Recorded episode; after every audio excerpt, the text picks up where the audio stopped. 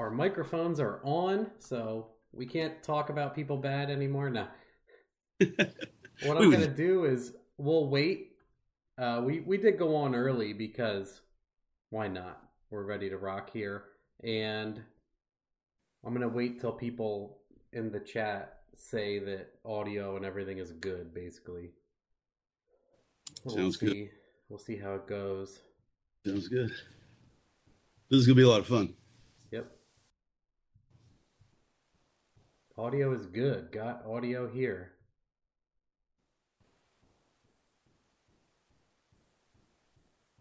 What else have we got? Audio is good. Okay. People have audio. All right. So, ladies and gentlemen, we have Robert Young. Are you the owner operator of Forced Performance?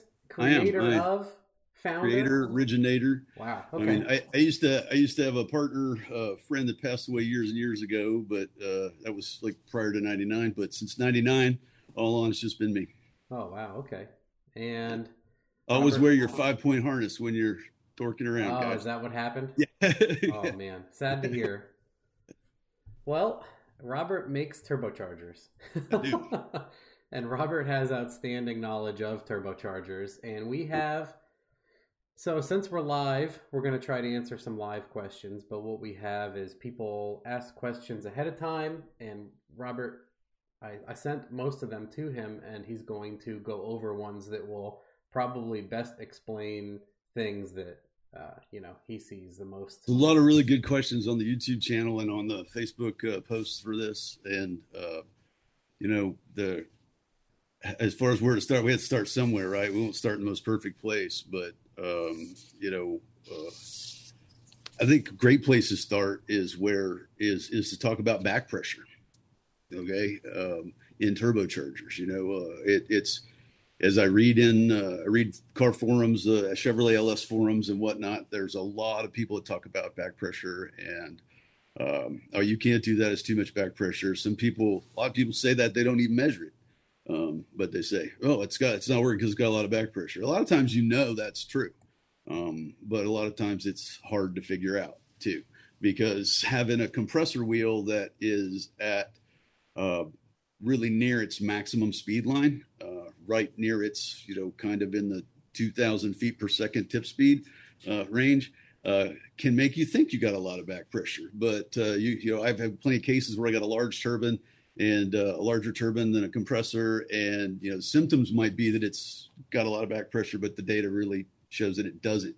What you're doing is you just kind of actually drank all the air out of the compressor, so to speak you know, um, a, a, lot of the questions that I saw in the YouTube uh, uh, comments had to do with how do I know how do I know when I'm out of turbo? You know, uh, when, when you're out of turbo, it stops making power. How do I know if it's the compressor side or the turbine side? You know, um, you probably run into that a lot where you start turning something up and you know clearly it stopped making power at some point. You know, uh, you go from 10 pounds to 12 pounds to 15 pounds to 17 pounds to 20, 22, 25 pounds. Somewhere in there, it stopped making power. You know, uh, every every one of those jumps, you know, it makes a solid, you know, discrete chunk more power. Raise it again, you get that same chunk. You raise it again, you get almost that whole chunk. You raise it again, you get there's a little bit less of that chunk. So you know it's stopping. You know, it's not giving you any more, um, but you might not know why, and you might say, "Oh, it's got a lot of back pressure," but you also might have used up all your compressor. Um, and I've I've run into this in some cases where I use some really large turbines, and um, and had people think, you know, well, I think I think it's still I still even need a larger turbine. And we look at the data, and it's like, no, man, you're you're like actually one psi less back pressure. That's than the- interesting. I didn't know. You know? I actually Uh, didn't know that you could run out of a compressor like that. Yeah, I always you, thought turbine was the answer. uh, it- a turbine has a lot to do with it, and you know, it's commonly it's the culprit. Um, especially when you start thinking about how big some of our engines get in the Chevrolet world. You know, some of these guys are 400 inches and larger motors, so you definitely need a lot of turbine. Um, but the turbine's not always the devil. Like sometimes you have an 80 millimeter compressor, and if you've got an 80 millimeter inducer on your compressor, 80 millimeter turbo, um, but if you're running it in a T4 housing with like an 87 by 70 something millimeter turbine wheel in it, You can't drink all that air out of that compressor. It's a five gallon bucket, but you can't carry five gallons in it because the turbine, you know, so to speak. You know, yeah, if you look at the compressor map for it, it says it should flow 115 pounds a minute. You know, you you you look at 115 pounds a minute on a compressor map and you think, okay, great, that should give me over a thousand horsepower capacity with that many pound minute uh, of, of, flow available. That's the capacity of it.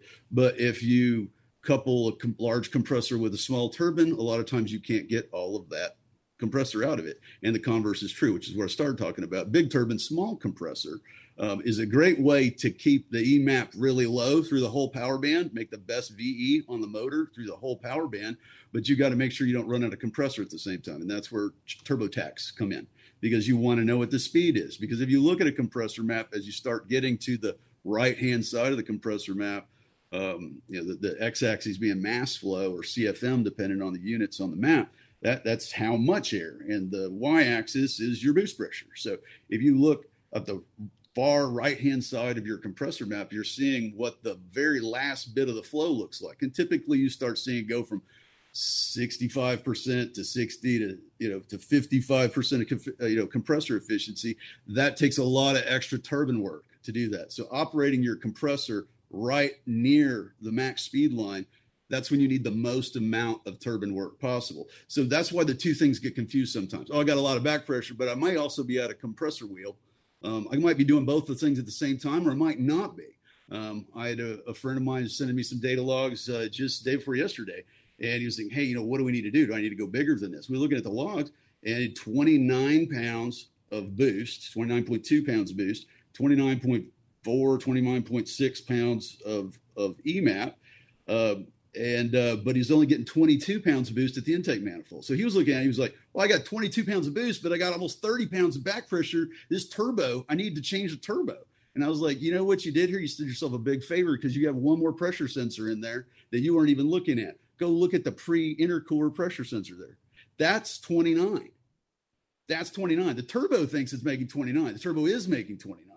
It's got 29 pounds of boost at the compressor outlet, at 29 pounds of of drive pressure at the turbine inlet. The turbo is still in its free, you know, f- you know, free free deal. So it's know. all intercooler drop. That was seven pounds of intercooler drop there, and and he was like, "Hey, what do I need to do? I need to get freaky with this turbo. I need to, you know, I need more. I need more. I need more." I said, "What you need more of is another intercooler." Yeah. Not the turbo. You fix this intercooler, you get that pressure drop on that intercooler down to like two psi. You just got five free pounds of boost pressure that you're already paying for. If you're already making 20 horsepower per pound, and you're losing five pounds, it's 100 to the tire probably. Exactly. Don't leave that on the table. Don't leave that on the table. I actually. That's you want to look at the data log. It's one of those funny things where the more you know, you know you don't know. Yes. And it's one of those things now where I want to put like a dominator on everything and have like a temperature map sensor on the turbo outlet and a mm-hmm. temperature mm-hmm. map on both sides of the end tanks on the mm-hmm. yeah, mm-hmm. like everywhere so I can see the delta everywhere because I've even and fast temperature sensors too, not like GM ones that would go in a cyclone intake manifold, you know. Yeah. But, but a fast a fast thermocouple that you could really really know instantly that you know what the what that temp is doing. I'm really interested to see. Uh, I have a fast one from Lowdoller, and I would love to see that. And I've seen people post about those where they show. I think uh, Real Street Performance showed, and some other people showed the difference between uh, the one we're used to, where the temperature keeps rising and falls off, and then the fast one, uh, how totally different the curves are in the inlet air temperature. So that's that interests me also. The one showed like 60 more degrees than the other one. It was it was way too slow to. And what if what if you're using that air temperature to do something like decide how much ignition trim you're going to let? Something important, like everybody does, IAT versus spark. Yeah, they were yeah. saying like you can have a mm-hmm. 60 degree delta that you'll never see. You didn't know it was hot air and you thought it was cool air, so you let it have two more degrees of timing. You know? That can be bad. It could be. Some yeah, days. I, I, would say most people, even me, uh, two to one is where most quit, I would say. They're they're they're trying way too hard at two to one. Okay, I'd like to talk about that because a lot of cars you want to set up to run two to one. Yeah. Okay, the the stock converter car you know that okay. that uh, that is going to lock up quick you need it to spool quickly because the converter already connected everything at 3500 rpm 3000 rpm maybe even 2500 rpm so so in a case like that um, two to one's okay because what you're really wanting is some mid-range you're really wanting some you know some some burnout capability with the ice cream trip, you know? Uh, yes. And so, and so something like that, it doesn't really matter if it's two to one at 7,000 RPM, you're going to hold it, you know, you're going to be trying to pedal it at 5,000 while you're doing uh, burnouts. You know, uh, you want it to be responsive a lot of times if you're going to just drive it around a lot. It, it, depends on what your gearing and your converter is like, right? You know, um, so is uh, that one of those things where if a car is quitting around that, it's just an inefficient compressor or something else? Uh, you mean if we like say you got like a 78 75 turbo with like a 96 housing and it's going two to one on a six liter? Yeah and it just it goes from 25 horsepower per pound to 10 that's that's your that's your emap backing up completely because the 78 millimeter compressor ought to probably flow about 100 pounds a minute. So if if you were to look at it from a capacity perspective that sh- that has a capacity for 1000 horsepower okay? yeah and like a, uh, like for example, I got a 7582 on my Tahoe. So it's a 75 millimeter compressor, but it's got a very large turbine in it. Okay. And it it it carries out. It doesn't build EMAP. It it it carries its power uh, to redline. I don't know if you remember seeing the dyno graph of that yeah. we and Dyno did a few weeks ago. It made but power it was until you lifted. It looked like a blower. It, it, it made power until I got up there and started floating the valves. That's another story we talk about later. um, but so if you put enough turbine on it, you can use all the compressor.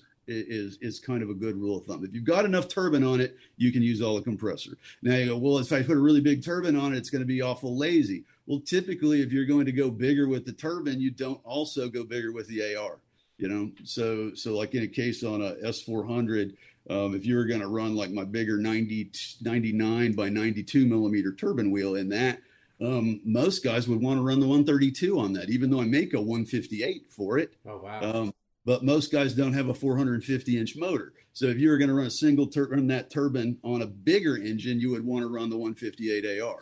You know, um, there's a lot going on in a V8 that's different than a four cylinder. Of course, my background is heavy in the four cylinders. We got two exhaust valves.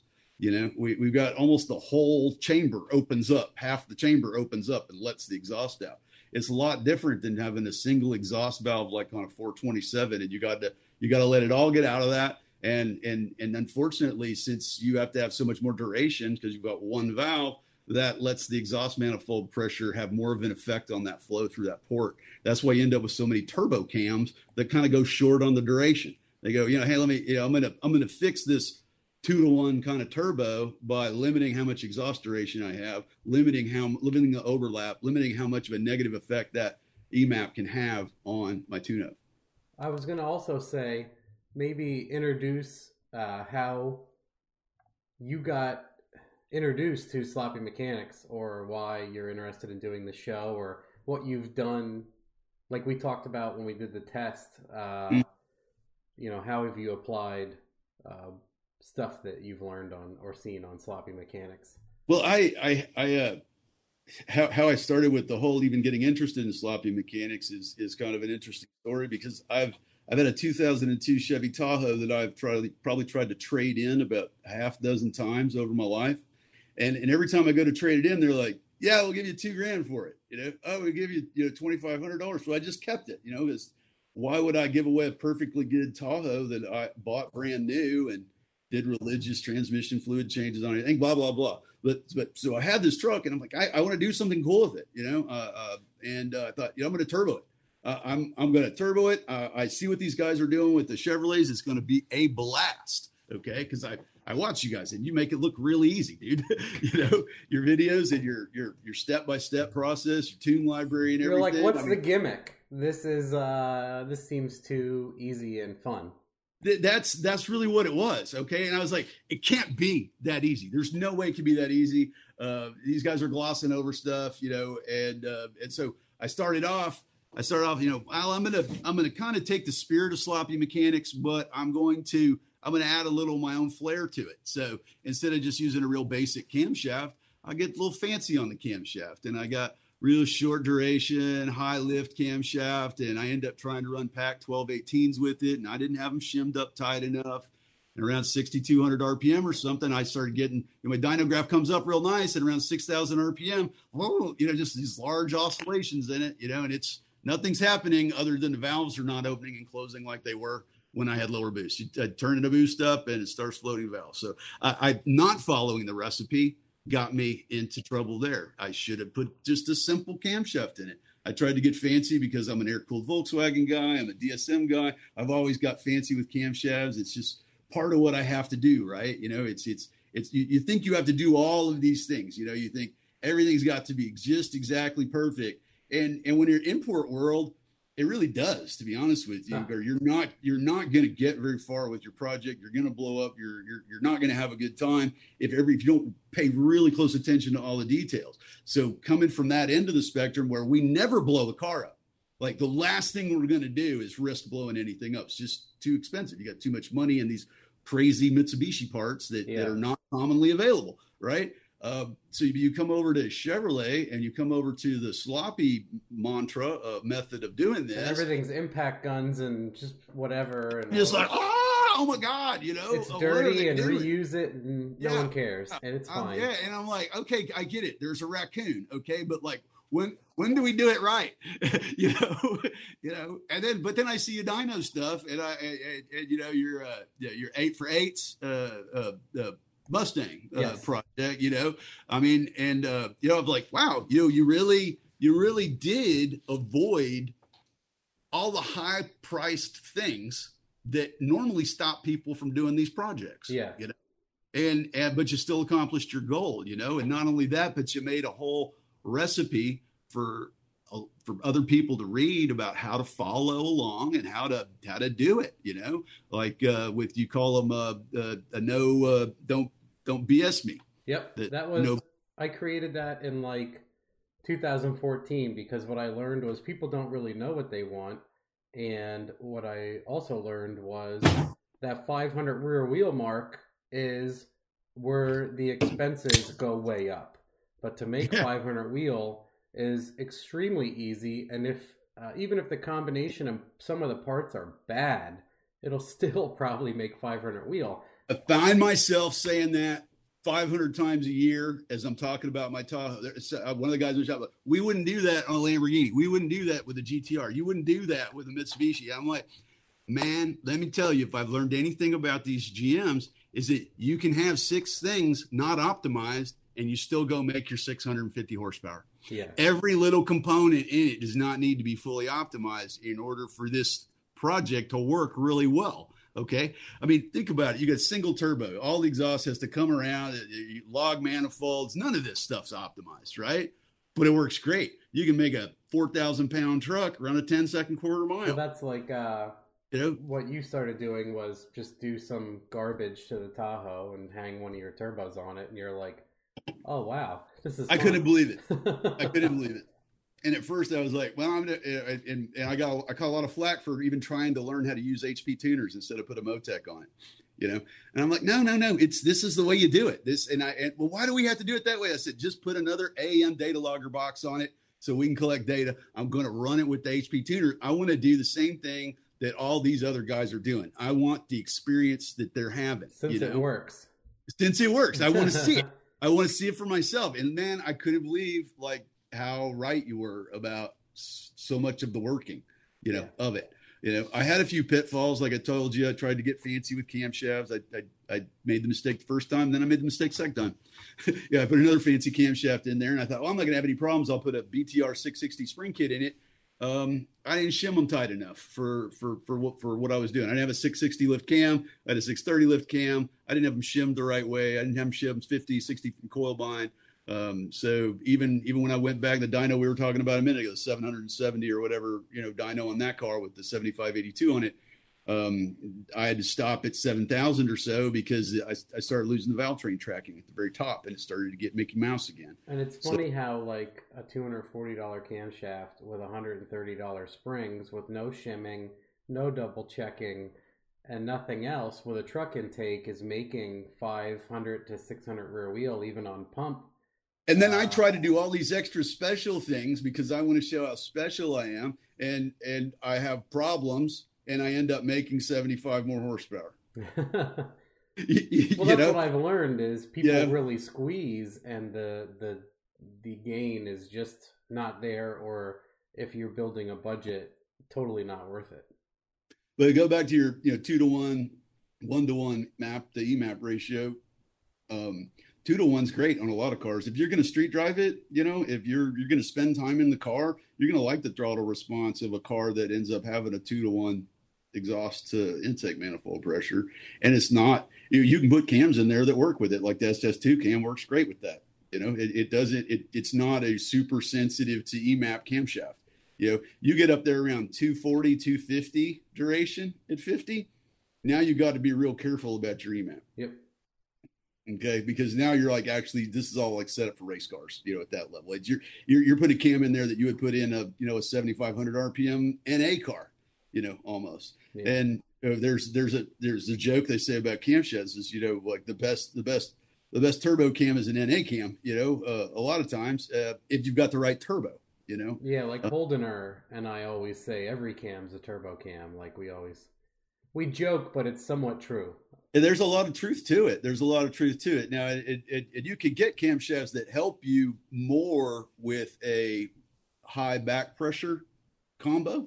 You know, there's definitely cams you would want to use. You want to use something with a little less duration if you were planning on having a lot of back pressure. If you if you were gonna if you knew you were gonna run a 78 75, if you knew you were gonna run the 81 AR, if you knew you had a 4.8, you're gonna run the smallest turbo setup on that um, you know you're going to have a high back pressure. You you wouldn't overcam that. You would make sure the exhaust cam was not really heavy on the duration. And SS2 is what on the duration at 50? I forget off the top of my head. 230 or something. It's a 228, 230 something. 228 yeah, intake, 230 exhaust, 112 LSA, and it's right in the mid, like a 550 lift, uh, 550, mm-hmm. 575 it, you know, here's a, here's another point. You know, a lot of people are looking, oh, well, that's not very much lift. That's not very much lift. I I need to run a cam with a lot of lift. The that's what I was telling doesn't my, really need lift when it's getting and, smashed in there, in and, my opinion. And then I went and flowed my heads. Okay, so once you this this is this is uh let's see where is 550 5 500's right here look what happens to the intake port when you get to 500 it's, it's pretty flat after that it's huh. pretty flat after that that's funny so that you did that because you're like an airflow guy, and I have never done or seen that. Two ninety eight, five oh four, and five twelve. Oh no, 300. 3 298, 304 and 312. Yeah, it's completely yeah. done at, at So it's done. It's not doing anything else past past that 500. But that's what we saw with like uh, expensive double springs and shimming them and putting a larger lift can. You you told everybody that. You told me that. I read it. I didn't do it. But then, I, but then I went and saw that you were right. yeah, you know? I know and, on like an all motor aspect, a lot of stuff uh, counts on you. The sum of all parts doing everything correctly. But as far as I saw, uh, you just slam bang and it's going to do whatever it's going to do if you don't have uh, some other issues you know, and and that is really what you're going to do on a phase one project. I think you know if if it's your first time you're putting one of these together, yeah. that's the kind of project you're you're, you're going to do. Change once you, you want to do that. Yeah, once you get acclimated yeah. and you know what you want to change, you're going to change it anyway. So that's why I'm like, just just uh, get it running. Uh, there's yeah. there's a, I say it, and then Freiburger says like it doesn't need to be right; it needs to be running. Yeah, yeah, I mean it's a funny joke when we talk about how many years people have had their project because they're trying to do it right. That's why it's people think joke. I'm being mean, but I'm like, but you're trying to help them. You're not trying to be mean and tease them. You're trying to point out to them, you want to just finish it right now. Yeah, let's just finish it right now. Just you know, make have it make noise, and like I always say to people, get the swap done and running, and the car moves. Mm-hmm. It's a huge mm-hmm. motivation, and then like a camshaft and springs is you like go. You can do that next thing. winter. Yeah, you can yeah, do that. later. Get the car running. Go race it. Go 15s. Who gives a you know? Yeah, gives- yeah, yeah. And like maybe put a cam in it this summer or something. Who know, are you whatever. trying to impress? Guys with pro mods? Those guys aren't having fun. They don't. Trust They're me. not watching you. They're, you know? they aren't having fun. Trust me. I, I know. Yeah, I know. I know. It's stressful. It, the, the, the, that's what, and this is not stressful. You know, these cars are not stressful. I don't get like even when we, uh, I was dynoing a few weeks ago. We did the 770 on on my Boosto, 12, 13 pounds of boost, and um, it started floating valves at the very top, not tracking very good. And the next thing you know, it's like tick, tick, tick, tick, tick, tick, tick, tick, just loud, just like you have a hammer, you know.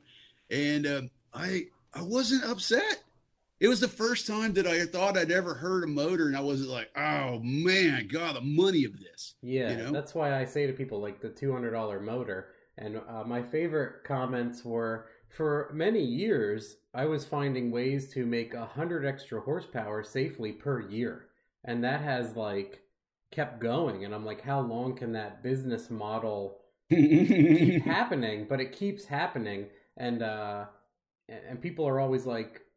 In the comments, they'd be like, "Why don't you just stop being an idiot and build a motor?" And I'm like, well, a two hundred dollar mistake is going to be a five thousand dollar mistake. I don't think you're getting it. And Yeah. they're like, well, that's Yeah. dumb. And I'm like, trust me, I know people that are spending ten thousand on a short block and hammering the bearings out of it and ruining the motor because they didn't understand how to not fold a rod on a two hundred dollar engine. mm-hmm, mm-hmm. All of it you carries as well. over. Yes, yes, and all all the knowledge carries over. All the experience of it completely carries over, and that that's what I love about your whole movement here. And and I and you have created a movement. I think you've single handedly created a movement here. You know, there there are droves of dudes out there that follow your recipe and go to the drag strip and show everybody. You know, yeah, uh, I, I'm it- it- surprised. like, uh, even if people would say that it's made up or handpicked or something else, uh, I've seen way too many people do it without asking any questions, and then do their like. I would say one a month is extremely positive, where they're like, I just did carburetors. My stuff never went that fast. Or it was completely stripped out race car, uh, earplugs. Couldn't drive it to the track. Went 12s, and now they're like, I have this bullshit car that foot brakes a 1050 on pump, and I drive it, and it's quiet, and it has like a fairly It's smooth success. cam. Yeah, that's winning, man. You know, and you know what else? You could put air conditioning in that if you wanted to. You know, Yeah, a lot of You them, know? especially what like you said. I knew right away that you were having way too much fun with your sloppy combo when you started doing like a thousand foot burnouts in your Tahoe. I was like, there it is. There, the, I don't care. I'm gonna fry my tires off. No Yeah. cares in the world. Yeah, yeah. Well, they were hand cooked Dynapros. That's what they're for. you know, they ought to make a burnout master or something. I would buy those if, if I could find that this that was like burnout master. You know, That'd be nice if they made a tire that was like hard soap and just called Burnout. Master. Yeah, maybe I can push for that. I'll get hit up. Well, who's listening to us? Maybe they'll make a tire. Yeah, I'm gonna hit up some tire people. Uh. All right. we well, need some what- 900 treadwear tires. what was another uh, question that you thought was good to go over for everybody? Okay, well, another one was like uh, this was from uh, S14 Sean uh, from YouTube. Do you find that most turbine and compressor combo perform best when the wheel mass or size is similar on the hot and cold side? For example, a 62 62 oh, works like better. a 50 50. Someone else was asking Dude. about 50 50 cam. He keeps asking. Mhm. yeah, so why, why are they not the same on each side? But uh, different answers for cams and turbos. But uh, personally, I prefer to have the turbine just a little bit higher flow than our compressor. Um, even uh, even in cases where uh, we want a fast spooling turbo, I'll just have to make everything a little bit smaller. Like my, my fastest spooling turbo for single turbo on the on the LS is is a 72 millimeter compressor with a 75 millimeter turbine. So uh, kind of a small compressor, but I mean we made 600 horsepower with that on the Boosto last last year when we were when we were kind of testing things out and, and and doing a little development work on it. And I was realized that that's a great place to start for a lot of people because it's so responsive. And if you put a, and in my case, I put a 96 AR on it that's still really responsive with a 96 AR by a six liter though. Um, and it just so much instant torque. And I was able to run that with the, the 4L80 first gear. Um, And before I changed the rear axle ratio, I had a 373. Okay, so so that really tall 4L80 first gear and my 373 and a stock truck converter. Okay, that was all I had. So I come up to about 2,300 RPM and it couldn't go any further. It couldn't push through that. It, you had to pull through that with the motor. And but the turbo was already there. See, a nice little lightweight 72 millimeter compressor with a good flowing 75 millimeter turbine on a 96 AR on a six liter, really responsive. I mean, talk about a burnout machine. It burns out now, but it would burn out even harder than it- from a lower RPM. yeah. Um, Having so- that like blower power band is really nice. That's one of It's the the- reasons why I suggest like the VS billet. They don't they don't sell it anymore. The Gen One billet seventy eight seventy five. Yeah. Because of uh, how broad your power band can be, how much it works on the different size engines, and then on the pump gas aspect, where if everything's horrible and you make like 450, 500, or if you have E85 and you did well on everything, little bit more. it'll go 820 wheel is not hard for it to do and that range with pretty fast spooling and everything else is Yeah, it's fast spooling and it makes a lot of EMAP, but if you don't overcam it, it doesn't even cause a problem. yeah Okay. You know, you don't put too much exhaust cam in it, and that EMAP's not even a problem. Man. yeah it won't It's- crush that 75 millimeter Mhm. but Now, another thing I like about Pardon? everyone wants the chop oh yeah, just a little chop. Yeah, well, just just make it just just wreck the tune up at idle. that's what i've said to people too like uh just destroy the air fuel ratio at yeah, idle. yeah. Just take the fuel way off at idle. it'll just sound like, a it'll blower car old school blower car people love that I'm like, all the air fuels 919, 919. That's what Uh-huh. gets you. So whenever I hear that, I'm like, fix the car, man. I, uh, I hate it, but it sounds great. I love it, man. It's like that's not your cam. It's just running It's a thing, yeah. I mean, You're mean, killing your plugs, dude. even that guy that works for Holley is his name Tim. He built that Fairmont with like the giant blower, and he set up a switch to run normally, and it idles the idle. beautifully normal. And then he Uh-huh. hooked up a switch where, because all those guys grew up where like the blower just blah, Well, blah. yeah. like well, you've he- got to just idle through the parking lot, right? Yeah, I just mean, like stabbing through the yeah, converter on yeah, the brakes yeah. all day. and people are like, "Wow!" And I'm just like. "Your tune-up sucks." Like, I can't unknow that. Just like, Wait, okay, so so back to that sizing question. Oh, yeah. Okay, so, so that was uh, so the case of that's a 72 millimeter with a 75 millimeter turbine. I, I always talk about the inducer diameter on the compressor wheel. That's the inlet side on the compressor wheel, and the exducer diameter on the turbine wheel because that's the exit side of the turbine the wheel. smallest So those- ones. People. Those are the two that. places that all the air has to go through. So talking about the larger diameter on the turbine wheel is kind of irrelevant unless you happen to also know what the smaller diameter is, just because you're real familiar with all the part numbers. That's Yeah, why so people- when someone says to me like, "What size their turbo is," and they say GTX whatever, what, and I'm like, "What are the wheel sizes?" How about some millimeters? The yeah, ends. throw some sizes at like when yeah. Patrick was here with the uh, RS3 and he was Uh-huh. like it's a it was one of your turbos but it was a crazy model name and he's like it's this model name and I texted you and I'm like what the hell is this and you're like oh it's a 67 72 I'm like oh that makes sense to my dumb brain Uh, yeah, yeah. Well, a lot of times people ask me like, "Well, tell me a little bit about that turbo." I'm like, "You you want to know the you want to know like the turbonetics equivalent name of it, you know, in millimeter or something?" yeah they You know, want because- like the the know dyno the number or the mainline number or the Yeah. Mustang dyno number Yeah.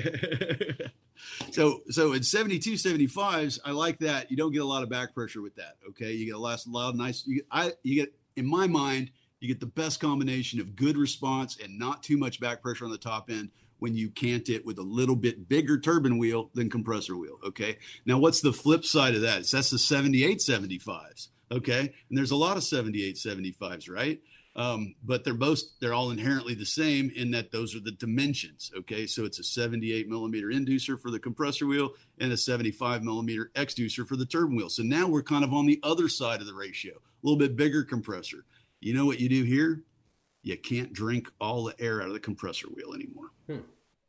it's but it's got a natural rev limiter in it you see? Ah. since the compressor is bigger than the turbine, we can't really ever just drive the shaft speed to the moon. Okay. Because we can't. We just don't have enough torque. The turbine's smaller than the compressor. Hmm. Okay. So, so those turbos are really hard to destroy, which makes them also another really good first turbo. okay, because they'll come up and they'll have like a natural rev limiter to them. They, the turbo won't ever really spin fast enough that the compressor will just explode. That's nice. Here's a good additive. Uh, Pip Van Winkle says when discussing how fast the turbo spools, say at the strip, how do you define fast? Like less than five seconds or instantly? And uh, I would say that completely depends on the combination, but a lot of turbos with good transient are like under a second to full boost. Uh, you know, it, it you know it's going to depend on the converter, gear, else, the, yeah. the weight of the car, the rear axle ratio, and all those sorts of things. So we talk about spool at the strip. We don't ever spool it to strip. When we're spooling it to strip, the lights haven't even come down yet. Yeah. So you know, so spooling at the strip is kind of you don't ever have to worry about that. What you have to worry about is like I want to get on this expressway and I just want to stab it and I just want to have it rip up the expressway. Yeah. I don't want to stab it and go one Mississippi, two Mississippi, three. Yeah, you know, it's, it's a lot of dependencies there. Like that's why any decent question like that, there's 400 answers to it. Because yes, like and said, there's there's 400 a, good answers. Does it have a trans brake? Are you yeah. foot braking? How high? What's the converter? converter setup? What's the rear axle ratio? I think sometimes people don't. They want to know what transient is. Like if there's somewhere the turbo lights off well, and they put their foot to the floor on the highway, how fast can okay. go from well, zero then, to then, then, there's a here's a term I can add to the vernacular here. Okay, it's called boost threshold RPM. Hmm. Okay, what RPM is it such that that RPM, if I'm below it and I stab it, I have to wait, and if I'm above it, when I stab it, it's instant. Right to wastegate. Yeah, right to wastegate. So so that's your threshold RPM. So so that's what I like to look at, really. And if, and that's why when I was doing my dyno pulls, and you were like you were saying, well, you know, you can lock the converter and start from 2200 RPM if you want, but seems silly to me. You know, I just like to do it in mile per hour and let the converter be in there and everything. But I wanted to dyno it with the converter locked so from a lower RPM, RPM so that I could see where that threshold RPM was on my dyno graph. You know, um, uh, and and with uh, and with a lot of my turbos, I've figured that out already. At least at least as it, as it works on my six liter. Yeah. Well, uh, I mean, I hope that explains a bunch for people. But did you have another good topic you wanted to start on? From there was there's uh, so many good ones here. I must have thirty of them. Uh, did you see this guy's math involved in sizing a turbo? Did you see that one, Josh Tipton? Yep. Yeah, I and saw a bunch of. There we talked about we talked about back pressure and, and really I talked about like don't forget about your intercore pressure drop when you're looking at back pressure. Yeah. Okay. Because you're gonna really want to look at when you're comparing boost pressure to back pressure, you want to look at what the turbo did, not what made it to the intercore. I had a friend then, recently where we measured uh, compressor outlet and intake, obviously the map sensor, and it was uh, he could only make 15 pounds. And we're like, what's going on? There's no leaks. They smoked it. It was John Martin, if he's listening or listens but he was losing it was 30 pounds at the compressor and 15 at the intake so you don't need a new turbo if that's what's going on no yeah yeah, yeah was, that was an tur- easy one well the other part of josh's tipton's question was is math involved when sizing a turbo and, and it is like for the first i don't know 25000 times you know um, and it can be anytime you want it to be but uh, you know, one of the things I wanted to talk about uh, tonight was there was because there was several questions about compressor maps. It's like, what do when I look at a compressor map, where do I put my eyes, and what am I trying to see? You know, so the first thing you do when you look at a compressor map, uh, which was you know, hey, math involved in sizing a turbo, it all loops into that. Okay, so when you look at a compressor map, you want to look at the choke flow side of it. You want to come right down to the x-axis and see what the pound per minute flow rate of air was for that. Um, you multiply that by 10, that's roughly the capacity of that turbocharger to make horsepower. So if it was 125 pounds per minute, there was the, the whole right hand choke flow side of that compressor. Then multiply that by 10, roughly 1200 crankshaft what horsepower. I'm familiar with too. Is like if it flows okay? 780 pounds, it'll be 780 flywheel yeah, yeah. If it, if it flows 75 pounds a minute, correctly. you're going to see, you can see 75 uh, flywheel horsepower without without running out of anything, without having a problem. That's what's like. Uh, I like looking at the Holley numbers. I like looking at the fuel flow number if everything else is correct. Because mm-hmm. what we have found out is on uh, 70% alcohol pump E85, if it's flowing 900 pounds a minute of fuel, 90 pounds. it's roughly 900 wheel, is what we're finding out. Mm-hmm. Mm-hmm. Yeah, it's true. It's true. And and if you got good injector data in your Dominator, you know, dead dead time compensation and all that, your fuel calcs for your AFR and your fuel delivered will tell you calculated airflow. You know, uh, you'll you'll see that even if you don't have a meter, you can you can get your computer to do that. I, I know the Dominator does it. I don't know about the rest of the line, but I know the the Dominator on the top end of that line um, allows for fuel calcs like that. Yeah, pretty much so, all of them use the same parameters where they show pounds a minute of fuel. That's like the first said, thing you want to look at on the compressor map is what is the pound per minute, the choke flow with the right hand side of that map. I'll, I'll, I'll, just draw a map up here on this board real quick. I'll show you what I'm talking about.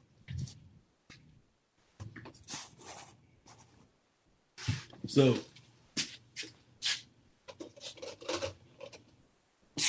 so generically, a compressor map um, it's going to have a surge line and then a bulge to it. And this is going to be boost and this is going to be flow. If you're lucky, the units for the flow side are going to be in pounds per minute and you won't have to do any conversions. Okay. So if the units are in pounds per minute and this side of the map right here comes down to 100 pounds per minute, then that's generally speaking, that's going to be a great turbo to use for up to about a thousand crankshaft horsepower on a two valve motor. If you had a four valve motor, you might be able to get a thousand wheel horsepower out of it just because the, the, efficiencies the engines are a little different. The next thing you want to do is try to predict what boost pressure are you going to run this at. You know, if you think you're going to run it at 20 pounds boost, figure out what the pressure ratio is for 20 pounds of boost. I'm not going to do math on this. Okay. I told myself before we got started I wasn't gonna I wasn't gonna do any math. Not okay? get too crazy. So that's a second. We'll do another one later. So say that this pressure ratio right here corresponds to 20 psi. Okay, so this is where you're going to be operating. So so this is really where you want to know the mass flow for. And you're gonna if you if your turbo spools up quickly, you're gonna you're gonna come right up to this, hit the wastegate, and run all the way out to this choke flow.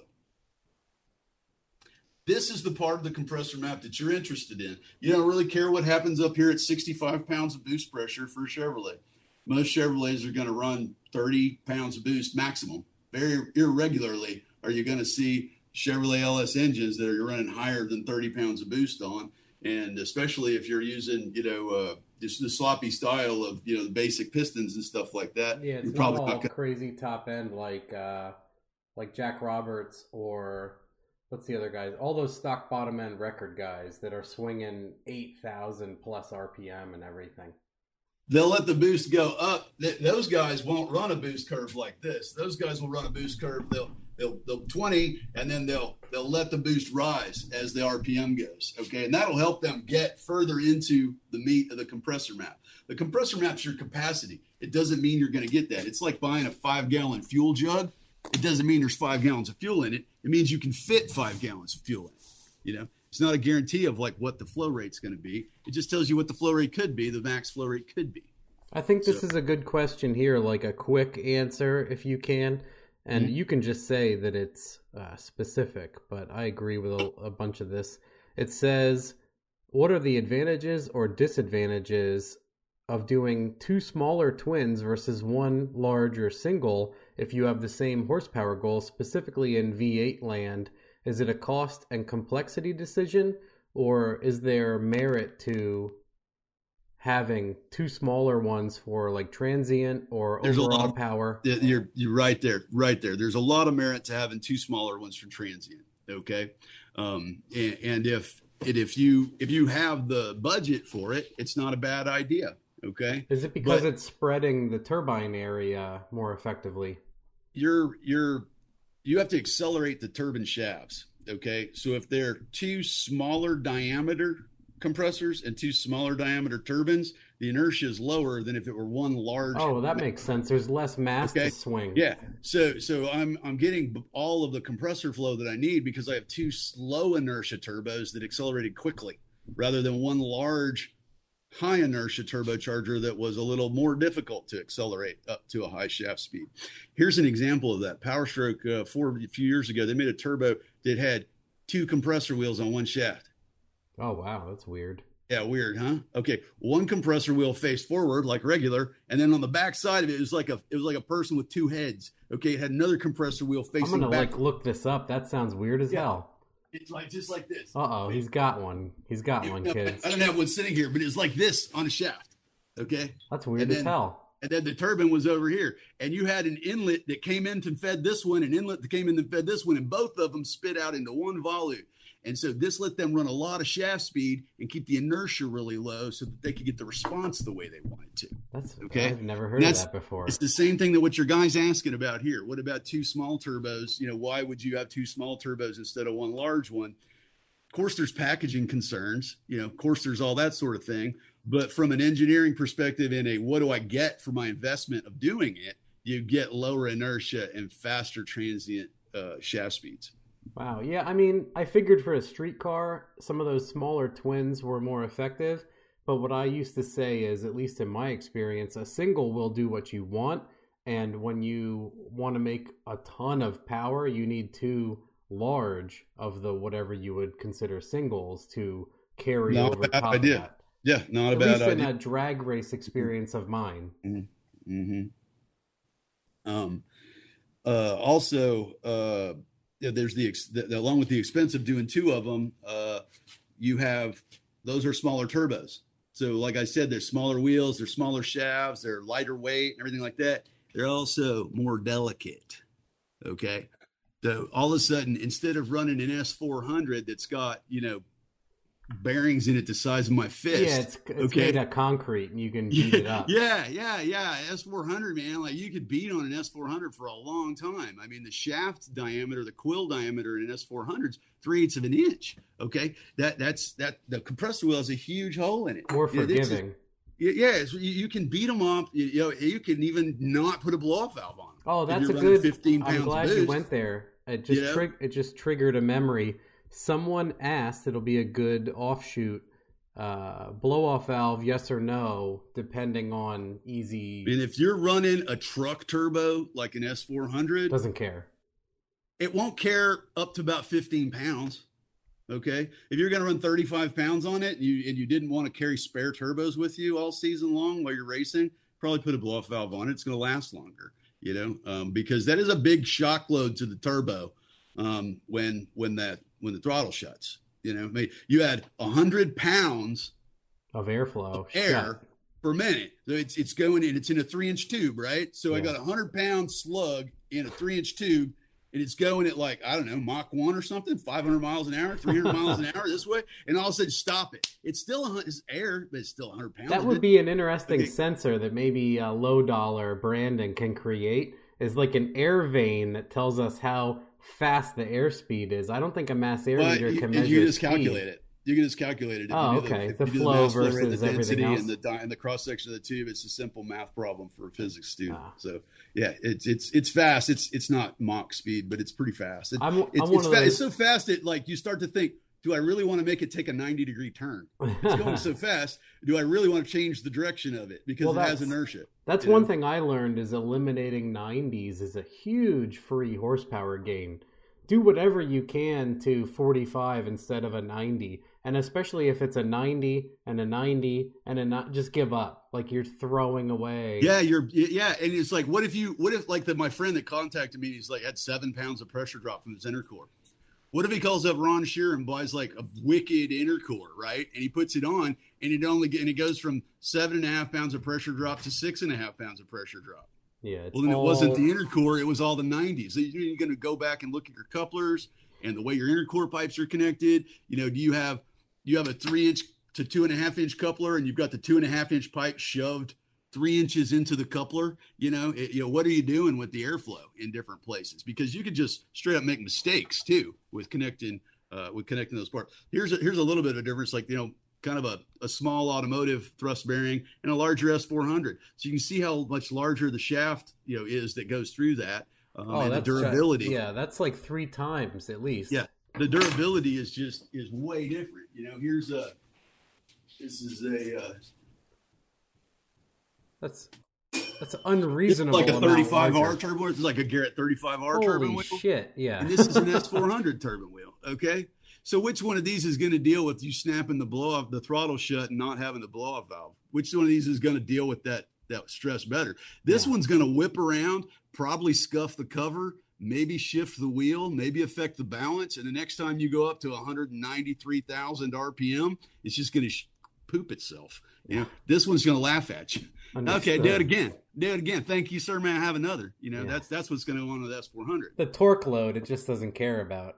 It doesn't care. It's strong enough. It doesn't get damaged by that. So so not only do you want to consider singles or twins, do you want to you know just be oh I, I'm, I'm Mr. Math. I want to just talk about inertia and transient response, but I also want uh, maybe you want a bulletproof turbo. You know, uh, how many times do you see S400s just break? Never.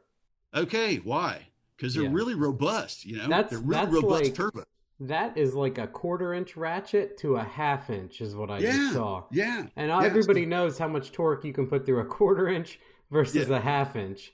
I mean, who's broken a half inch ratchet or? I can't remember doing it recently. unless you're being retarded. yeah, how? How you can put like mm-hmm. 450 foot pounds through a half inch extension and everything, and no problem. But that's the difference, and, and, and it's it's this part that I'm talking about where the compressor wheel lives. Yeah. Okay. That's so that puts all. That's why people snap the compressor wheel this, off. Snap that off, man. Guess what you just did with the other part? This yeah. is turning. You still got 40 pounds of exhaust manifold pressure here. Guess what? Guess what you're doing with this? Touchdown. You're, you just made a turbine cannon with that little thing standing out the side of your fender. That's that that instead of a side exit, now that's that's actually uh a, a firing squad. It'll blender down the big end and come out. It will. Or it'll, it'll fold, fold up. Done. It'll fold up these little inducer tips and it'll shoot right out. Homemade potato cannon. Right. Yeah, yeah. A whirling, glowing red knife cutter thing. Whirly bird. yeah. Yeah. Yeah. Well, and if you really, if you think about things like that, like I do, and you're concerned about things like that, like I am, you know, uh, I've seen people that go ahead and just cross bolt their downpipe, you know, yeah. one simple three eighths bolt, you know, with a couple of little gussets welded on the outside of the downpipe, one little three eighths bolt there, um, might could save somebody's life, you know. And I hate to be a safety first Clyde, but you know, I started off talking about my dead friends. So, you know, no, yeah. The older I get, the more I find safety as important as much. As I want to do this again. You see, I don't yeah. want to just do it once and live through it. I want to do it regularly. The older you get, the more you see bad shit happen. Is the, yeah, yeah. Is the focus. too often, too often. You know, I don't want to go into a big safety preacher thing, but it's nice to try. Nobody wants to listen to it, so. what? A, yeah, I mean, well, so do you want to do another uh, question? Question? Uh, yeah, let me see. I highlighted a couple other ones that were really uh, how to properly size from Ron Kale. We talked about sizing. Uh, Ron Kale's a friend of mine. Oh, okay, okay, cool, cool guy. Well, ask Ron if he if if he would if if the way I described step one, two, and three of sizing a turbo uh, by looking at the compressor map was kind of what he was looking for or not. Yeah, it's all uh, like I always say for almost every single answer and every question for every person is what's your what are your goals? It's hard to ask a question and get the answer that's helpful to you if that you don't convey that at the same time. Yeah, because that's like the tree on a flow chart. Here's the goal and then vehicle weight, horsepower, quarter mile. What supports that goal? Yeah, what's underneath? Yeah, literally. That? Like I said to people, it's like a currency where you're like, I want ten thousand dollars. Well, mm. here's five hundred dollars for this and five hundred for fuel, and like it just it's all grows into that goal. Mm-hmm, mm-hmm. And then you can well, find... that's, that's that's kind of what I had highlighted for the most part. Really, um, I think we kind of hit. Oh, here was one. Uh, Tim Webb asked a great question. What's a high end turbocharger, and how does that relate to the sloppy mechanics? Ah, okay. Well, some people also said so. You might want to start with this. I saw earlier in the chat. Would you ever do a sloppy style turbo? Which we all people might have picked up that you already started doing that because of this. I have because of, and I didn't start off thinking I was going to do sloppy style turbos either. Yeah. I started off thinking I was going to use, you know, Garrett ball bearing cartridges and sell two and three thousand dollar turbochargers to Chevrolet guys. But I quickly realized that the feature set that I was putting into a two or three thousand dollar ball bearing turbocharger wasn't a feature set that any of you needed. Yes. And there's not a really a reason for any of you to pay for it. Yes. There's not really a Um, reason for me to try to offer. it. Unless you have that five percent outlaw drag radial. Like I say to like uh people about like uh, forced inductions. People think I hate on like Jose, and I'm like, you know what? He is amazing at building a class killer once a month. And if you are that one percenter, you absolutely need what he's selling because he is innovating once a day.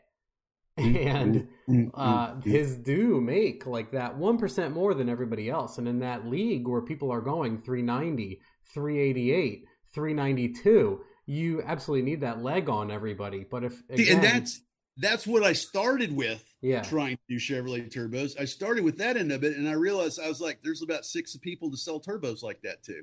You know, there's not six thousand people like that exactly. sell Yeah. turbos too. So then I started to realize, you know, I don't even want a turbo like this on my own truck.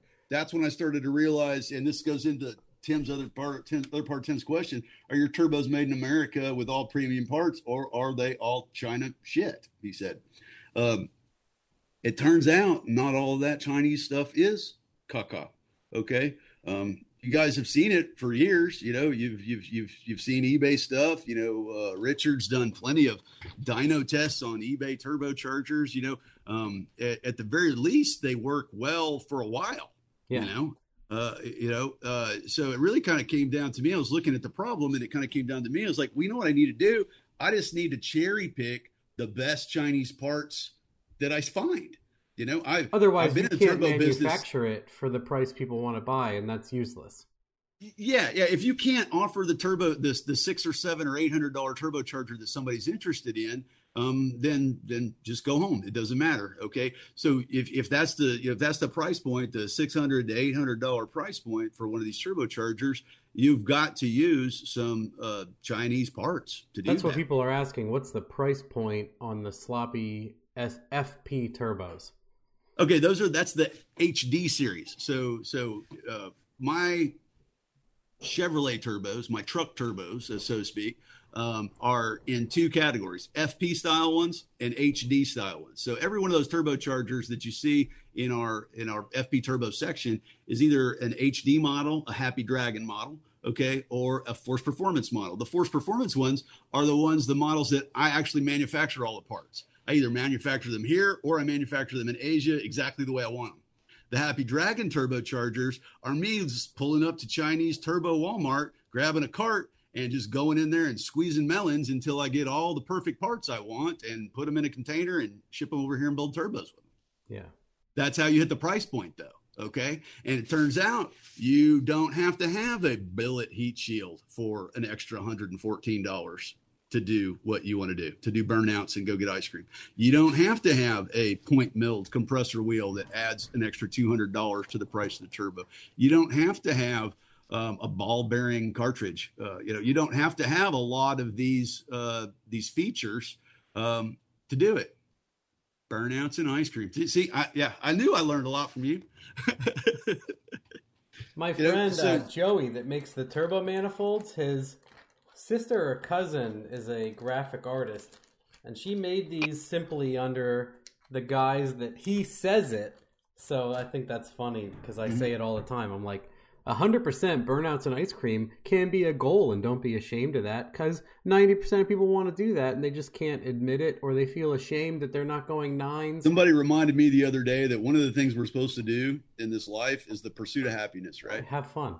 Okay. Imagine That's that. one of our things we have, we can still do. We can still pursue our You're happiness. allowed to have fun. Yeah, yeah. so, so, so don't let things get in the way, like a two thousand dollar turbocharger when you can get a seven hundred dollar turbocharger. There's a lot fine. of that uh, money you can spend responsibly somewhere else to finish a car Yeah, instead yeah, of yeah. And that's one of the favorite things I love doing on Facebook. I'll, I'll see these threads and I'll see the guys going, "Hey, well, should I buy this intake? Should I buy this? Should I buy that?" And I'm like, you know what, man? I think maybe spend some money on a converter.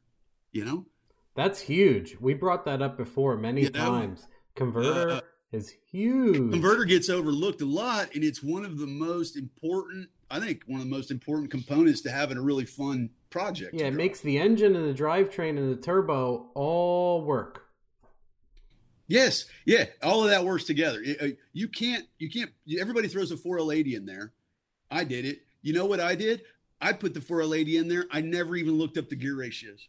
Okay. I just did it because you said, uh, you know, everybody says 4L60s, don't use them, can't use them. Just four, you know, three neutrals, you know, first day out. Right. So don't even true, try. though. Yep. You know, I believed that. I took it out. I, I, I called up uh, Jake's, uh, Jake's transmission here in Texas and I got a really nice 4L80 from them. It's, it's, it hadn't missed a beat in the two years I've been beating on it.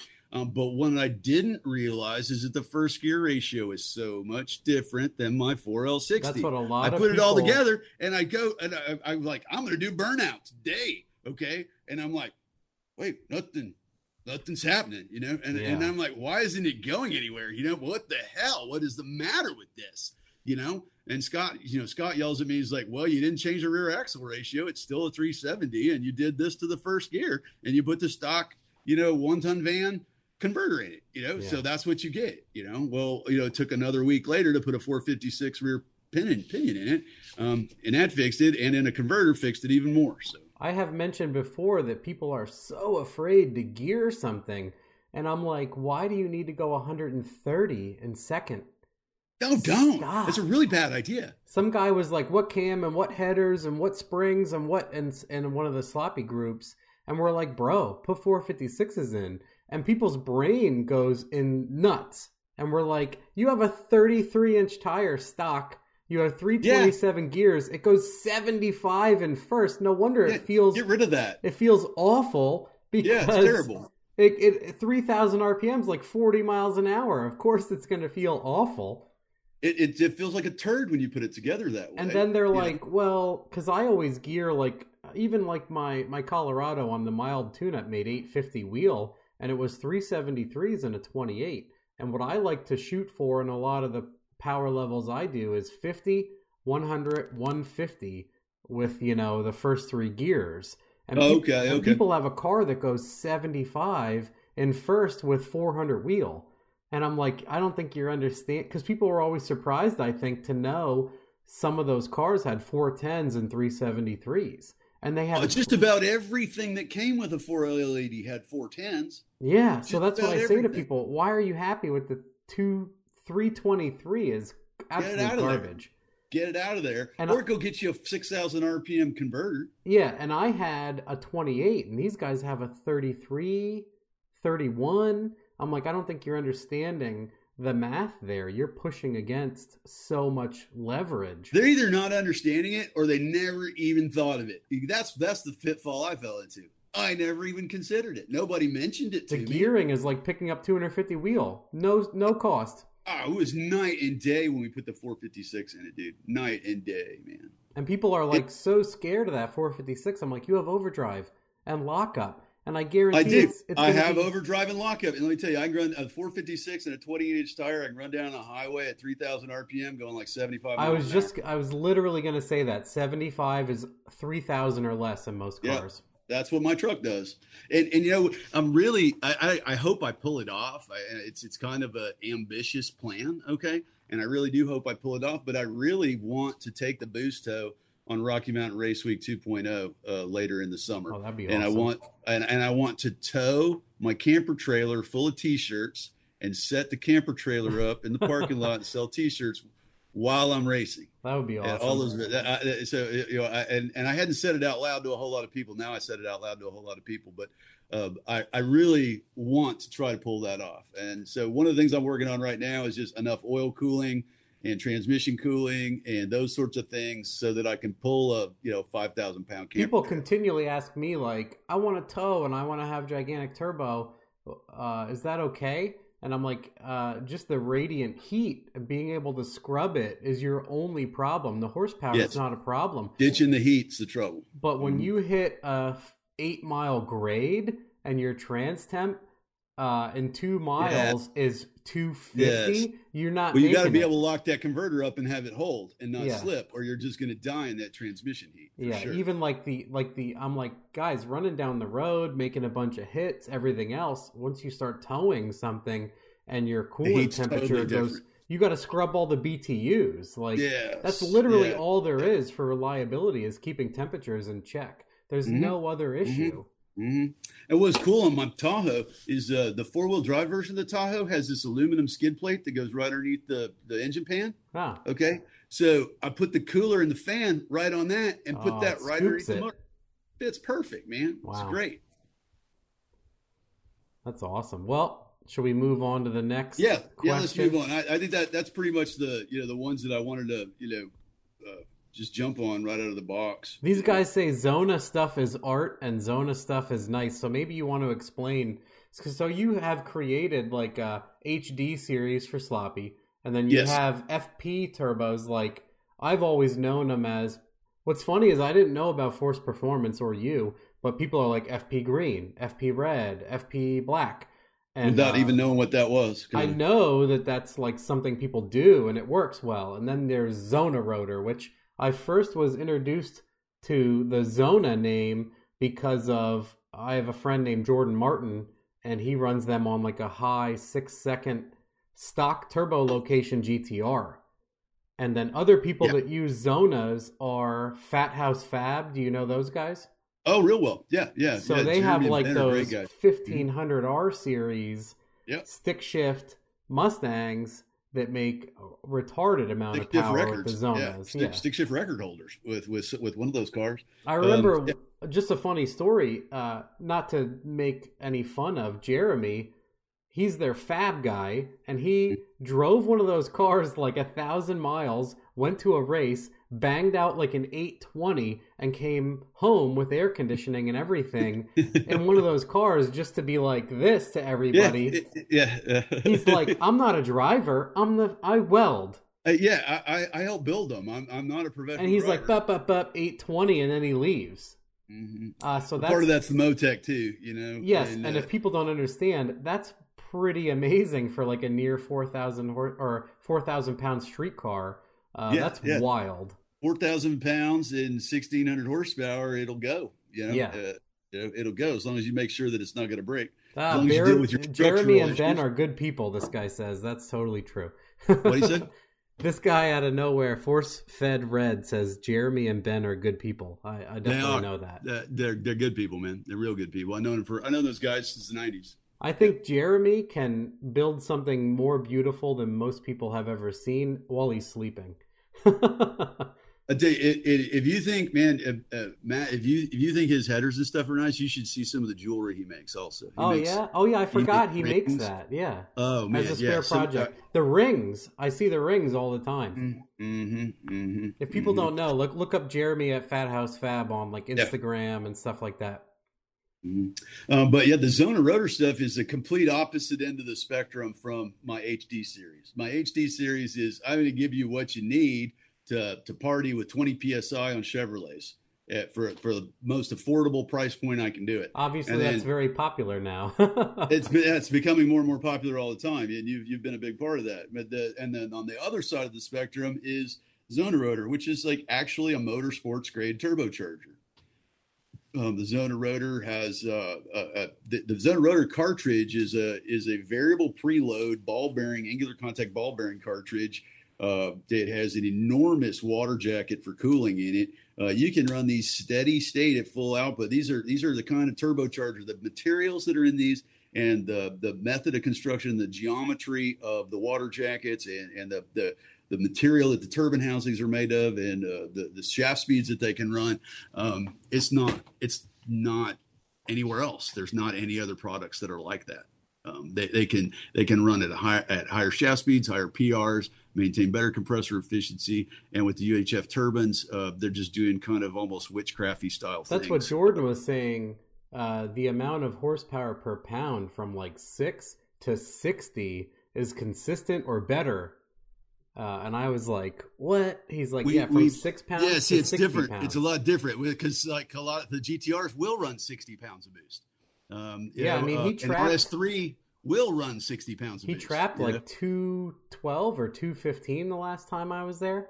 I was like, "Wow, that actually makes a lot of power." And in my in my opinion, the six speed transmission that they use in GTRs is horribly ineffective because they have to like bounce the car out of first, hit second for like a quarter of a second, and then they can start accelerating. If they had a glide, the car would be outstandingly faster. I I I think people are putting GTRs together with Varenne different drive lines now. Varenne yeah. is doing it. Yeah. He started one like three years ago as like a pro mod, a twenty five two or twenty five five.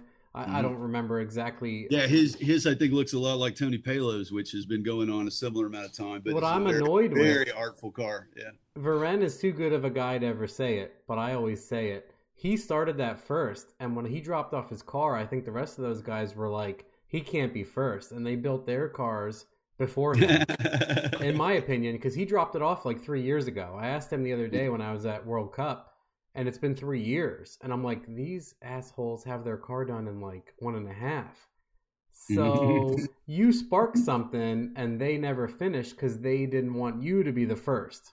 Well, I don't. I don't think that was probably a conscious thing. It's probably it's probably easy to talk about it that way, but uh, but but I don't know if that's exactly the timeline. It may it. not be because I see but, things in black but, but, but, but it is such a great idea, though. The bottom line there is though that is that taking that GTR and the 2,500 horsepower you can make with it, and and then just connecting it to you know a a, a sequential manual transmission or a glide or something like that with an actual rear axle from a you know from a pro mod uh, turns it into a GTR pro mod essentially. Yeah, I mean, like I was like, imagine hitting first all the way through and being able to pour the power and then just clicking high and mm-hmm. calling mm. it in a day and the 8 mm. like imagine the car is probably going to pick up a second and not break and not need another $25,000 transmission for yeah. every event. Well, actually, uh, what did you say how much the transmissions are? 25k. Oh, I'm going to blow your mind. They're like 50.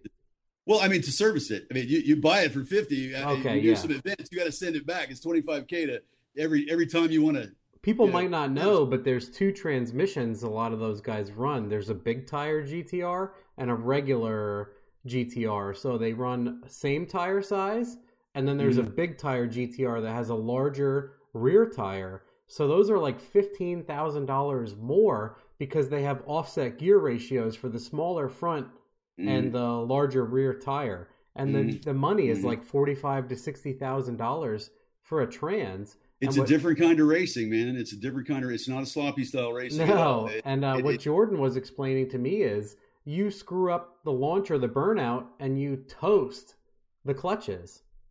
Quite, quite possibly, they're gone. Quite possibly, yeah. You, you do it wrong. The steels, and they're gone. You do it wrong, and it's expensive. And that's what I was talking about the other day. I was at the dyno with my with my Tahoe, and it was floating, and it started ticking and everything, and I was just having, I was just laughing. You know, I was just laughing because yeah. it didn't cost twenty thousand dollars. No. You know? It wasn't going to cost twenty thousand dollars to fix it. What We're am I going to take trash apart, a set of free cylinder heads? you know, it, it, it, put it back together. No big deal. You know, no big deal. Um, but the Xona Rotor stuff is is is that it focuses on uh, maintaining proper map to EMAP ratios all the way up to sixty or seventy pounds of boost pressure. You know, those things uh, can run tip speeds that you don't see in any other turbochargers. So the, the horsepower per size of turbo, the physical size of the turbo, you might have a turbo that's only this big, but you might be able to put 1100 wheel horsepower down with it. And they just, they end up being, uh, you know, the, it's the other end of the price spectrum also. So it doesn't end up being a $700. It ends up maybe being a $2,700 turbo. Um, but if you want to run 65 pounds of boost, uh, if you want to run 65 pounds of boost on something um, and and have it work well, you you've got to have uh, you've got to have all the right bits, and that's really what we focused on with Zonerotor. Xona Rotor is a company that uh, we developed in conjunction with uh, T- TiAL. TiAL is a cooperative effort from Forced Performance and TiAL to create Xona Rotor as its oh, own independent turbocharger company. So, uh, you know, so and we have our own foundry in Michigan. So Xona Rotor and TiAL have have their own foundry in Michigan uh, where we cast the the turbine housings. Those are made in America. Uh, we machine all the parts for the bearing housings and compressor housings uh, there too. Um, you know, some of the parts, uh, some of the bearing, even ball bearings are made in America. Um, so uh, there's a, a Xona Rotor is is more of a just kind of the the opposite end of the spectrum from my Happy Dragon. Yeah, people uh, like I always say. I think I've said it to you also uh, people are sometimes upset with the they think that sloppy is like 100% China market and then they hate on that. And what I've brought up many times is uh, we use the cheap stuff to kind of inspire American manufacturing because a lot of times what I've found is we find the cheap stuff that works and then people in American manufacturing can uh, duplicate or work with that or learn from it for the customer base and do it better for less money uh, most times in my experience and there is a whole user base that is uh, very sensitive to american only and then they can do that and i there is I, I i I, that was something I struggled with a lot actually moving into the sloppy environment. You know, the the the was the uh, the embracing of uh, of of offshore manufacturing, the embracing of like you know the pride in it being bullshit Chinese parts. Yeah, you know, um, and it wasn't so much the pride in the being the bullshit Chinese parts; it was the pride in being a bullshit Chinese copy of my friend's part. Understood. yeah, absolutely. You know, you know, it's like so that was that's what bothered me about that part of it, and you know, I guess I just kind of had to learn to to grow with that and live with that. You know that, you know, yeah, TiAL wastegates are really good, um, but I guess they cost $150 too much, and so therefore everybody's going to use a Chinese copy of it instead. It's tough, right? Because you want to build you know, a car, but you don't want to spend $600 on a wastegate. Uh, 300 something dollars, but yeah. Yeah. Well, I mean, if you have two 30, if you have twins, yeah, 44 if you decided to go twins, all of your costs, and then you yeah. get like for two hundred dollars, you get two, and then even sometimes if there's a little bit of issues, uh, again for burnouts and ice cream, you you don't care. For burnouts and ice cream, it makes total sense, and I don't even I, I get it. You know, I get it. But like uh, my friend um, Adam Hodson, he was doing this um, horsepower show thing uh, for Netflix, you know, and um, they had ten thousand dollars to build their car with, you know, and, yeah. and to say so to stay on budget, what did they do? They used a they used a Chinese copy of a TiAL wastegate. Okay. Yeah. What happened? They go to the dyno, they can't make boost. What's the problem? Well, the valve was bent right in the box. Yeah, I've seen them also where like the valve seat's so, really high and they never hit the seat or the know, fire ring. So, so you know, you just have you know you have you have quality issues you know it's it, it's it's it's not so much that like oh china they don't know how to make things. Well clearly they know how to make intercontinental ballistic missiles. They know how to make warships. You know they, they, they know how to make anything they want to make okay? But there's also there's also people that, that that have factories over there that don't make things very well and they don't even care to make try to make things absolutely. well. and then the other issue is you know? people here that sell it uh, it's hard to 100% quality check it and then also so we've gone over this many times and i'm actually going to do like a tuner series on this because customers have grown to be bad. And then if your tuner's like i won't touch this they're like this guy is awful and i'm going to write bad reviews and and like it's such a weird market now. The customers always right thing has gone too far and we want to like it is a little too far because sometimes the customer uh, the customer causes a lot of his own problems and yes. it gets in his own way sometimes. Yes because and you're you could be sitting there ferociously trying to help a dude that's just seriously mad at you and he's not going to get unmad. They won't listen. No. You and know, and it's issue... like, I'm just really trying to figure out what is wrong so that when I fix it for you, you like me again. Okay. It is, and I don't even think it has anything to do with anything you bought from me, but I'm going to talk to you for 45 minutes trying to figure out what it is. Yeah. So that you can realize I'm actually trying to help you. Yeah. You know? And my friend locally has a Subaru shop and he will like help people on stuff and then they're mad about something irrelevant and they're not understanding that he already didn't charge for his time on something yeah, yeah and they're mad yeah. still and they're not understanding that how about the guys that that go and give you a review when they didn't even buy anything from you? Uh, i mean what's awesome about what i do is that doesn't exist in my world. you don't sell anything so you don't have a problem. I understand that struggle and what i've also said is uh, we've done. I think I've had Ryan Gary, the owner of uh, Area 1320 locally, a Subaru shop. We've had him on one of the older shows, and you know, I said to guys, it's okay if you're building this yourself to for the expectation that you have, but if you're taking it to a shop, like he has insurance, he has rent, he has electricity, he has workers, he has what your expectation of is if he builds you a motor and it has a problem, he's absorbing the rebuild. He's Every, got a fifteen dollar an hour kid from high school his, that sweeps. His overhead is much more. So you have to understand that uh, if I say a car was eights for eight, you have to duplicate that. You have to have mechanical ability. That means you have to put the sweat into it. That's yes. the parts. And yeah. I thought that that was conveyed enough, but sometimes people don't get it, and then they're mad that well, it costs money. Critic, you know. Yeah. And I'm like, you're paying for his overhead and talents and experience. And if he doesn't want to tune a car with whatever wastegate, whatever injector, it's because he's anticipating there being a problem. There's going to be some kind of problem that's going to result in you being dissatisfied and yeah. it being his fault. You're mad at him. Mm-hmm, so yeah, mm-hmm. there's a nice rant about that, but that's a whole other. where do we start? This is my biggest problem. I don't even. Know how did we get here? I don't. I don't even know where we started. Go to the next question. yeah, I don't know. you you you got a question now. Go ahead. You, your turn.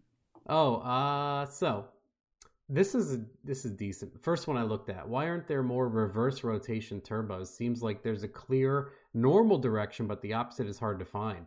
Yeah, I I saw that one too, and that there's a lot to say about that. uh, a couple of different uh, aspects to that, really. Okay, so in the beginning, there was AiResearch and Rajay, and you made tooling. You didn't want to make any more tooling than you had to, and Ford, Mercedes, Saab, and Volvo all used the same T3 turbo that turned one direction from AiResearch in the 80s. Okay. They didn't each have their own compressor cover. They didn't each have their own bearing housing. They didn't each have their own turbine housing um, the the economy of it was such that they all used the same castings because Garrett could supply a lot of them, right? And that's the parts they had.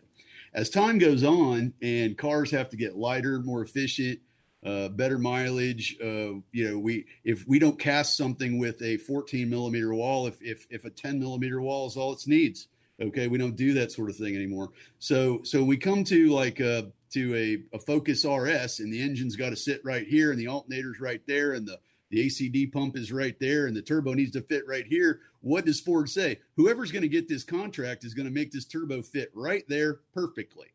Okay. Well, a lot of cases that ends up being something that turns the other direction, so that the that the way the housings wrap and fold, it packages well. So really, counter rotating or opposite direction, or what we call a uh, a left-hand rotation turbocharger um, is kind of a result of packaging. Okay, the first time I ever really encountered them was with the uh, Evo four, five, six, seven, eight, nine, because those those the, that was the packaging issue, and that happened, and that's actually what caused. Uh, that's what actually called our caused our group to go into making billet wheels in 2006 Okay. Not because we thought billet wheels were cool, but because there were no other cast wheels that were bigger that we could put in the turbos to make upgrades with. So we started making billet wheels. But but what you see today now is since that has, you know, that that barrier's been broken and they there are plenty of turbochargers that rotate in either direction, what you're starting to see in the aftermarket is uh is is uh, people trying to get a market share of aftermarket by saying, "Hey, I'll double up on all my tooling and and make two sets of tooling to sell that one model turbocharger, so that I can make them artfully point the same direction." So so so it's it's started to be, kind of become a thing, you know. And Xona Rotor, we make several models that that turn left, you know, in, in addition to our standard right models, you know. Um, so uh, Xona Rotor has what they call echo pairs. You know, PT has counter rotating pairs. Garrett has counter rotating pairs. It's kind of a thing now. Um, and even Chinese turbos have counter rotating. I have a set of VS uh, 6762s that are V band yeah. inlet, and yeah. uh, and they look uh, they're super fancy for me. They even have a compressor dip coating on them. cool, cool, man. Yeah, I, my Happy Dragons are going to expand into uh, uh, you know uh, counter rotating pairs also. Uh, when I moved into the market, I wanted to start with like about four turbos, you know, and just start doing it, you know, because you taught me that. You, you, see what I'm saying? You see what I just did there? It's like a diner. If you have get in there and get started, okay. If you have so I made four turbos. Things... I'll, I'll add the mirror stuff later. Yeah, you know, but you know, and and so so I'll add some I'll add some of, of that probably for you know you know the end of this year, the beginning of next year. Uh, but right now, I just tried to uh, to make some some Happy Dragon turbos and some FP turbos for Chevrolet applications that uh, are just affordable. You know, and, and I didn't tackle the mirror thing yet. Um, if you got a real hard on for the mirror thing, you know, we do have Xonas that that mirror. So if you're if you're if that if the aesthetics of it is that interesting, um, I definitely do have options for that. But it's the motorsports grade stuff that you know is just race car stuff. Um, I don't have any of the entry level, you know, sloppy uh, price point level stuff that uh, that is mirrored. But why don't you see more of it? Um, because everybody already has tooling that turns the other direction, and you know, quite honestly, it's it's not like tornadoes and the uh, hurricanes in the in the southern hemisphere versus the northern hemisphere. Is it's got no impact on what happens to the air. Um, there's there's nothing like that going on at all. It's completely a packaging uh, feature, um, really. Here's a good here's a good question. Regular cars on here fairly. I know him, uh, and he has a decent question here just for fun. Like if you could summarize it, Cool. if you know anything Cool. about it. All of a sudden, out of nowhere, he goes, "Why did Borg Warner's stock tank in 19? Did they miss out on a big contract?" That's fairly I interesting. Uh, I don't know. Uh, You're not Borg affected Warner by them. I would say that I would say that Borg Warner is probably one of the most useful and and and probably financially happy uh, turbocharger companies out there. I mean, they they they got a huge share of the market uh, for automotive applications, European applications. I would They- agree. Like almost everything stock is a Borg. Yeah, yeah, yeah. Uh, though you know, you, Mitsubishi still holds a lot. You know, uh, you know, we've got uh, how the new McLaren 720s, Mitsubishi turbos. All yeah, all- 650s, Mitsubishi turbos. Of course, all the Mitsubishi cars, Mitsubishi turbos. Subaru, a lot of Mitsubishi turbos on Subarus. Chevrolet Camaro. I've got a 2018 Camaro with a two liter LTG in it. That's got a Mitsubishi turbo in it. So uh, Mitsubishi has a, a pretty good uh, uh, choice, uh, you know, a slice of OEM uh, turbochargers as well. But, I don't know. I don't know what's up with stock in 19. This guy here says a Borg plant was destroyed. Now, is that similar to like when I heard the uh, there's plants that Oh, that make, was a that was a tornado or something. Yeah, there's plants that make nitrous oxide, and a couple years ago, a couple of those plants had to shut down or also had issues due to EPA or who knows, I don't know. But then nitrous oxide quadrupled in price after that because it's just not as uh, available. Mm-hmm, mm-hmm. Yeah, well, it's definitely it's definitely a case where you could have big swings in in market price on on some of these things because they're not they're not produced in a lot of different places, and definitely like Xona Rotor is not produced in a lot of different places. You know, we make it in Michigan, we make it in Texas, um, and you know with the with the uh, virus that we had this past year, uh, Michigan had a lot of restrictions on having businesses open, and uh, it, it turned out that you know being American based uh, wa- ended up being a huge liability this past year because they had to shut down. because yeah, the governor of Michigan would not let um, um, uh, plants run. Similarly, uh, Elgin is in Michigan, and uh, my rep there like took forever to get back to me about some things, and he's like, "Sorry, dude, we've been on like ninety percent shutdown. I haven't Yeah. even been in here forever." So there's, I mean, they they legit set up one eight hundred tattle lines for people to call and go. Did your boss ask you to that's come back to work? but believable. that's disgusting, but that's where we are. Yeah, yeah, you know. Uh, so Oh man. So, well, after all that, pick a new subject because we're so far gone. I don't know where we started. That's classical fashion for me. Well, you know, uh, I like to talk about. I want to go back to that converter thing because it seems like we always overlook that, and that's always uh, something. And I know we're supposed to talk about turbos, but the yeah, I would say I would say turbo has to lightly, go through a converter. So I would say lightly touch on the converter because I have like a four-hour thing with Ryan Jans about blasting people with converter. And Oh, okay, okay. I just if too many people forget, and they don't even want to talk about it. And like it, and like it happened to me, it was a huge pitfall for me to to to change the first gear in a 4L80. it's like ninety percent of the combo is converter. So do it. Yeah, it is. It's like one of the first questions I ask when people say, "Hey, what si- what turbo should I use?" And there was one guy that's like, you know, anytime I try to get on a forum and ask, you know, what turbo should I use, I get 15 people say buy this 88 millimeter, and 15 people say run 75, 78, 75. You know, and with no real explanation of anything in the middle. Um, Yeah, but really, case a lot of uh, this- and converter. A lot of it's converter, man. People are like, I want to what what works good, what cam and what turbo for a stock converter. I'm like, stop. You're never going to be happy till you just do the converter first, Yeah, yeah. and then hang the turbo, and then Go ahead and just get a little bit turbo. looser converter than Yeah. what you had. The converter and a gear ratio is absolutely the first thing you should do if you have no other money aside and you don't have the mechanical ability or like Mhm. I not to be like weird egotistical, but I'm like I'll do cam, converter, springs, turbo, injectors, fuel system all at once because I have a, a lot of experience in it. I know what to do. You know the recipe. But I'm like, the rest of you guys should just probably do gears and a converter. And then most of you are going to be like, wow, I can do, I can burn out from a dead stop. I can fry my tires, whatever. And then you can even decide if you don't want to do a turbo at that point. You're already like, whoa. Uh, Yeah, you already got a lot mucho gusto right there, man. put you some know? money aside to hang a turbo on it later. Mhm, uh, mhm. Because like I Mhm. always said, the whole the whole premise of the "Don't BS Me" build is I explained to people that 450 wheel in majority of vehicles uh, is more than most people can drive with. It's going to be really eye opening, especially if this is the first time you've done this. Okay? Especially a turbo automatic that handles the shifts like an ADE.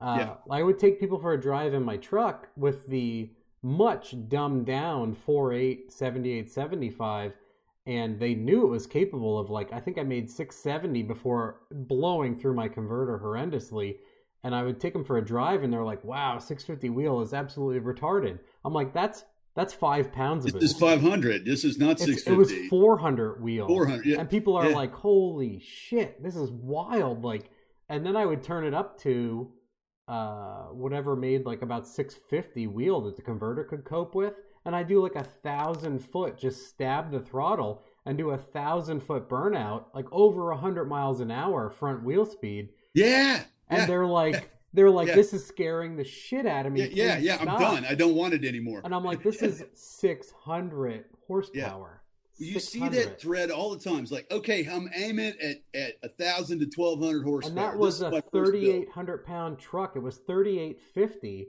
and that was 600 horsepower and people all the time would come to me at the dyno and be like well i have a fox that weighs 3000 with me in it and i want about 850 a thousand and i'm like this will literally make you vomit it'll be so Yeah. wild Yeah, yeah. and if it's yeah. an 80E, I'd always have to have like a father son talk. Um, if it's an 80E and you stab it at 40, it'll ignite the tire and shift. If you don't have it in manual, if you don't have it in drive three, it will go Mhm. 200 miles an hour and lock the converter.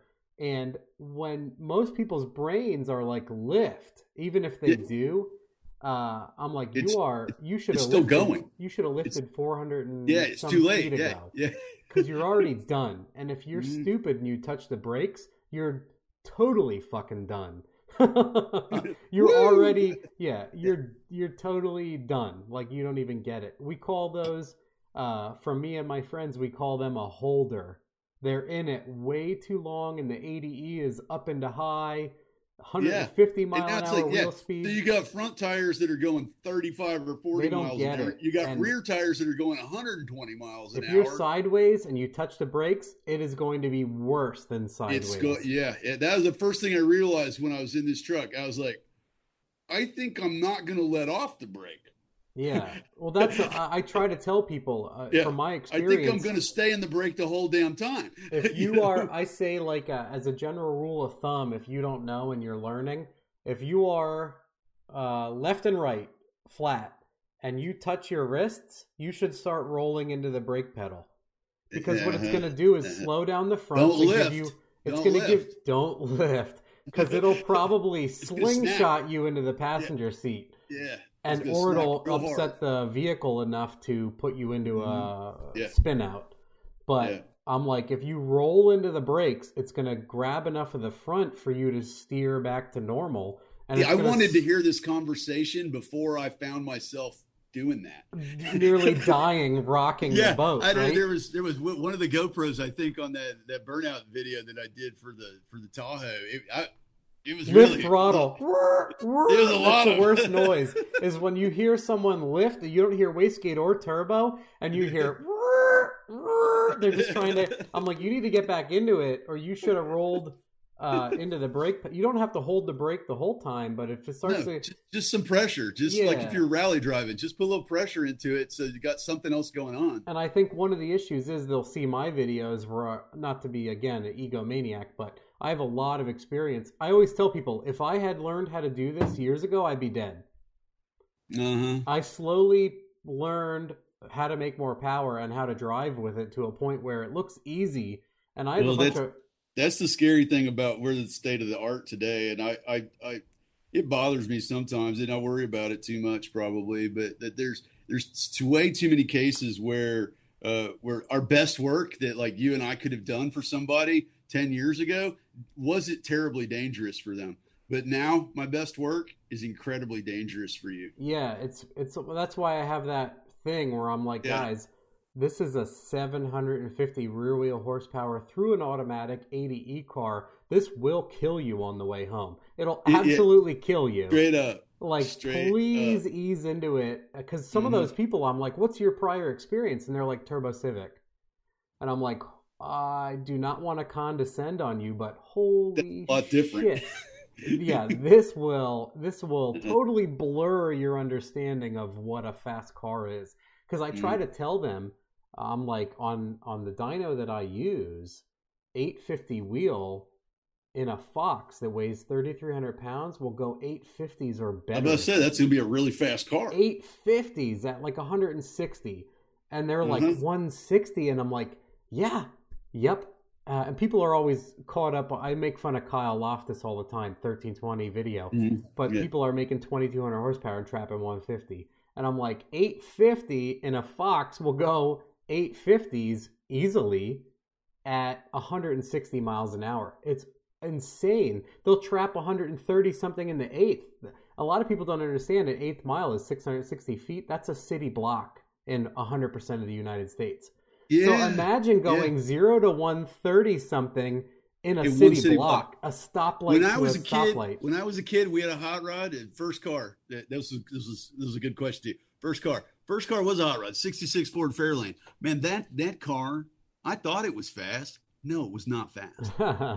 It was not fast. You know what I'm saying? You know, it, it, it, it you know, I had the luxury of like growing up with something that didn't want to kill me exactly. That's what You I. That's what I just said too yeah, earlier. It's the same thing. The same thing you're talking about. And, and and and somebody that somebody that's not thinking about it very much might find themselves in a situation where they got a lot to handle. You know, it's it's not it's not not hard to find yourself in a situation where you got a lot to handle. The art is so advanced now. Like I said, ten years ago, it was it was you were you were doing a really good job if you could take a four cylinder and make five six hundred horsepower with it. You know, uh, you, you were that was outstanding. Um, that's that's kind of amateur level uh, on, on some of these 4G63s now for Mitsubishis. You know, it, it, even amateur level stuff is five six hundred horsepower, and the real the real fast guys are twelve hundred horsepower billet block guys now. you yeah, know? it's absurd. I always look at that. Uh, I have shirts, and I've met the guys from. Uh, was it is it Boostin Performance? Boosting, yeah. They're Devin- always at Devin Schultz, World Devin, Cup. Devin and they- Kristen Schultz. Their cars are flying in the sixes with like a two liter. Hey, Ed, you want to talk about a man that has no fear Yeah, of car? Devin Schultz has zero fear, man. A that that guy will send it, send it, send it, send it, man. Oh, here's Yeah. a good one. I wanted to touch on this too. Someone just reminded me, and this is something I want to learn about also. He said, Did we talk about compound turbos yet? No, we haven't, but do we want to? Part of me is like, It's a gimmick for diesel guys. Uh, here's the problem. Okay, so on Chevrolets, we already kind of talked about how we're we're not really going up to the top part of the compressor map. Yeah. Okay, well, compounding is how you get right off the top of the compressor map and stack two compressor maps right on top of each other. Okay, so so what we're doing with Chevrolets is we are not running 85 pounds of boost pressure. We're not. So ever. is compounds Nobody. only relevant to diesels at all? No, it's only relevant to having really high pressure ratio. Hmm. Okay, the only reason you would have a compound is because your if single stage turboing didn't give you enough pressure ratio. So if you have a say you had a, one of the best So single you're stage too turbos low you on could the map? Is that what you're saying? You're too low on. Yeah, So you want yeah, to like, stack say- the maps. say the map doesn't go high enough. Say you want to operate at an eight to one pressure ratio. Oh, but like turbos eight you back can buy to one pressure ratio. eight at eight atmospheres at the outlet and one atmosphere at the inlet. Can you? That's what I- pressure ratio is. Oh, okay. I said I wasn't going to do math. I might have to. Okay. I'm a, I'm a pressure little bit lost with that those numbers, to be honest. pressure ratio is what's the ratio of the pressure at Both the sides. compressor inlet versus the pressure at the compressor outlet. Okay, Yeah. so you take the outlet pressure divided by the inlet pressure, that's the pressure ratio in absolute. So say your compressor outlet pressure is a thousand kPa, and say your compressor inlet pressure is in absolute is 100 kPa. That's a 10 to 1 Oh, so you're talking about Pressure compressor ratio. wheel. I'm talking about how much boost are we running? Eight yes, I'm one. talking about the compressor wheel. So Yeah. one atmosphere and eight At the atmospheres at the compressor. I got one atmosphere at the inlet because I'm in the world Yep. and we live in an atmosphere. Yeah. Okay. And then I have eight atmospheres at my compressor outlet. Yeah, That's an eight to one pressure ratio. understood. Yeah, compressor So I have 14 pounds of I had 14 pounds of ambient pressure at my compressor inlet, and I have eight times 14 pounds of pressure at my compressor outlet. Yes. So I'm running a lot of boost, right? Yeah. I'm running like 100 pounds of boost Absolutely. pressure. Yep. Yeah. So that's what 100 that's what diesels do. Yeah. Diesels, if you want to make a bunch of power on a diesel, you go this because the again the pistons pistons weigh eight pounds a piece. Okay, you, you know what I'm saying? So we everything's overbuilt on a diesel. If you got a Kenworth or something like that, you can run 200 pounds of pressure on it if you want to, but you might have to compound three turbos in a row To to get. go that high. Yeah, I understood. Now on a Chevrolet, what's going to happen to the main caps if we try to run 85 pounds of boost pressure? We're gonna push them right out. We're just going to just shoot, just shoot the bottom of the motor right out of there. So compounding has almost no application for low boost applications. or gasoline in general. uh, yeah, gasoline in general, but I don't know. Uh, my friend Shane Tecklenburg made 2,000 horsepower on a Nissan four cylinder with a compound setup a couple years ago. Two two, ambi- two ambient inhalation turbochargers go into a second stage turbocharger, and they ran like 100 something pounds of boost on three that. Some kind, turbos. some kind of gasoline. Three turbos, right? So two small ones feeding a large. Uh, two. It, it ended up being two. Three. All three turbos ended up being almost almost the same size, actually. Oh. But you're on on compounding. You inhale ambient temperature, ambient pressure air. So that's you inhale a lot of volume of air ambiently. So so so usually your your first turbo where the fresh air comes in, that's your big one. That takes it up to about 30 pounds of boost. That 30 pounds goes into the inlet of the second turbo, which is smaller. Okay because the volume you've already compressed the air. So, so now the second turbo is dealing with the volume of air it wants to. It's dense. Now it takes it from 30 or 40 psi, whatever your first stage was, and and now its inlet was 30 psi, and its outlet is going to be 60 psi. My brain is It- like, it's got a two to one pressure. I told you I didn't want to do math. we're gonna have to told you, have another you. episode on compounding because I've always like this person, and I'm sure a lot of people are like, how do compounds work? And I've seen like the. Uh, are you familiar with the old Smoky, the California guy uh, that owns that Pikes Peak car? It's like a. It's like a really old Ford Pickup truck that, that, that really slings done, up like, that mountain. and doubles, and he did Pikes Peak recently, and Uh-huh. he's always had those. And he made a comment the one day, I believe, where he's like, everybody's feeding three turbos into each other, and they're intercooling the last stage before the intake. And he's like, the biggest difference we've seen is intercooling each stage because he's like, you're No, it, is, it is important to intercool between the stages for for more than one reason. For not just for for uh, wow, we made we made a little bit better power. It's really important because you don't want to break your second stage turbo. When you have uh when you when it's like say you're running 30 pounds of boost on your first stage turbo, yeah, that is probably 300 Fahrenheit air. absolutely easy. I've seen that in data logs Okay, over that. So that 300 Fahrenheit air goes into the second turbo. and then that makes 300 degrees. Then that makes it 600 degrees. yes. okay you're beyond the temperature limits of the of that turbo now okay so so you're gonna break compressor wheels like all the time unless they're titanium compressor Wow. Yeah. So interesting. and if you have a titanium compressor wheel you can no longer run an aluminum compressor housing Oh, because it'll just break it. because it Pressure won't contain too it extreme. yeah it, it's not safe yeah Here's a funny one. I'll just answer this guy real quick. Uh, this is something I know, and you can agree or not. Why do some vehicles run such high boost and some don't? And that's a h- entire cubic inches versus efficiency thing. If you take a 7875, it'll cap at 800 wheel because the cubic inches are trying to go through the turbine. And if you put it on a 2JZ, it'll it'll flow more boost because it's an intake restriction based off of the cubic inches. Blah blah blah. So the smaller the engine is, so if it's a two liter and a six liter, the boost amount is different, but the CFM is the same. But the flow rate's the same. Yeah. 600 yeah. horsepower two liter and a 600 hard- horsepower six liter. How high up the compressor map are you? They're they're at the same relatively. Let's just summarize. They're all flowing 60 pounds a minute, but Yeah. the pressure ratio seems ex- so. I hate that again when like Yeah, Kyle. we're all we're, they're flowing the same flow rate, but one does it up here and one does it down here. yeah, it's the And the- same. And it's and it's often the case that the compressor does this. Yeah, And as you go up in pressure ratio, the turbo actually likes it more. the island is shifted. Yeah, Obviously, Now you've got efficiency islands that are here and down, and you're at 20 pounds of boost, the efficiency sucked. But when you went up here to 40 pounds of boost, the efficiency, the effic- compressor efficiency was great. and then turbine and camshaft and intake and head flow All feeds together. compound all of that. So if you take an LS engine that quits on a truck intake or relatively other ones at 6500 and then you take a Honda engine that breathes naturally aspirated and peaks power at 8400 that that turbine part completely changes similar Yes, to it does. It does. The VE, those motors is a lot different, and what happens with the turbo is a lot different. That's like what Jordan Martin had said about GTRs. And then Mhm. also, I've talked to Jose before. Uh, he says the turbo he specs like a 76 millimeter billet turbo.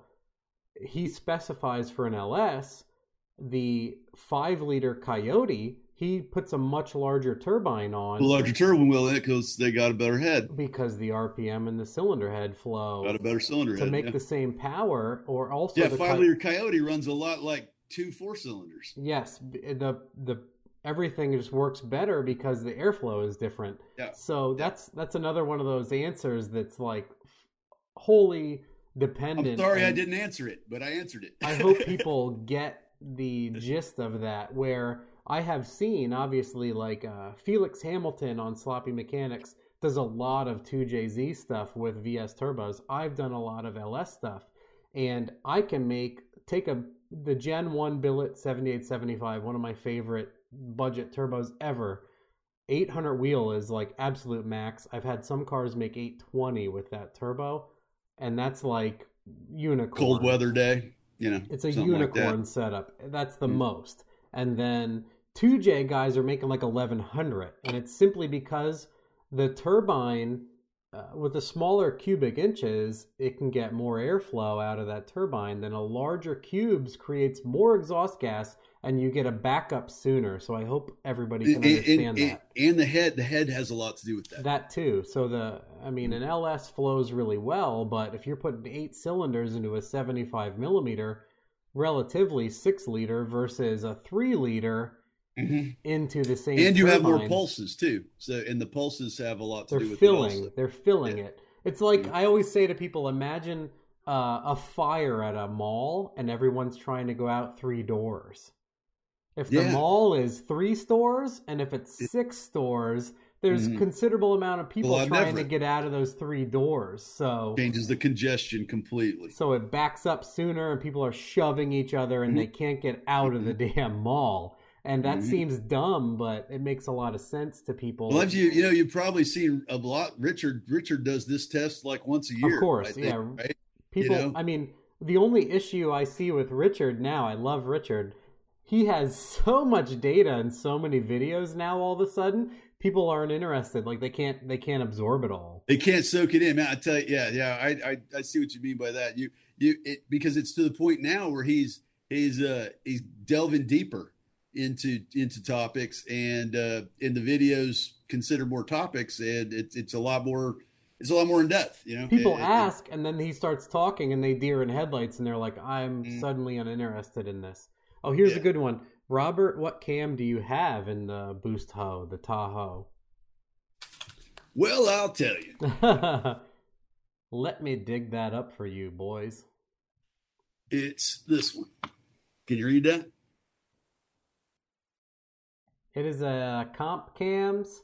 Comp cam. So it is a 223 225 with a uh, where do I see lift here? Mm, it's just giving you the lobe lift.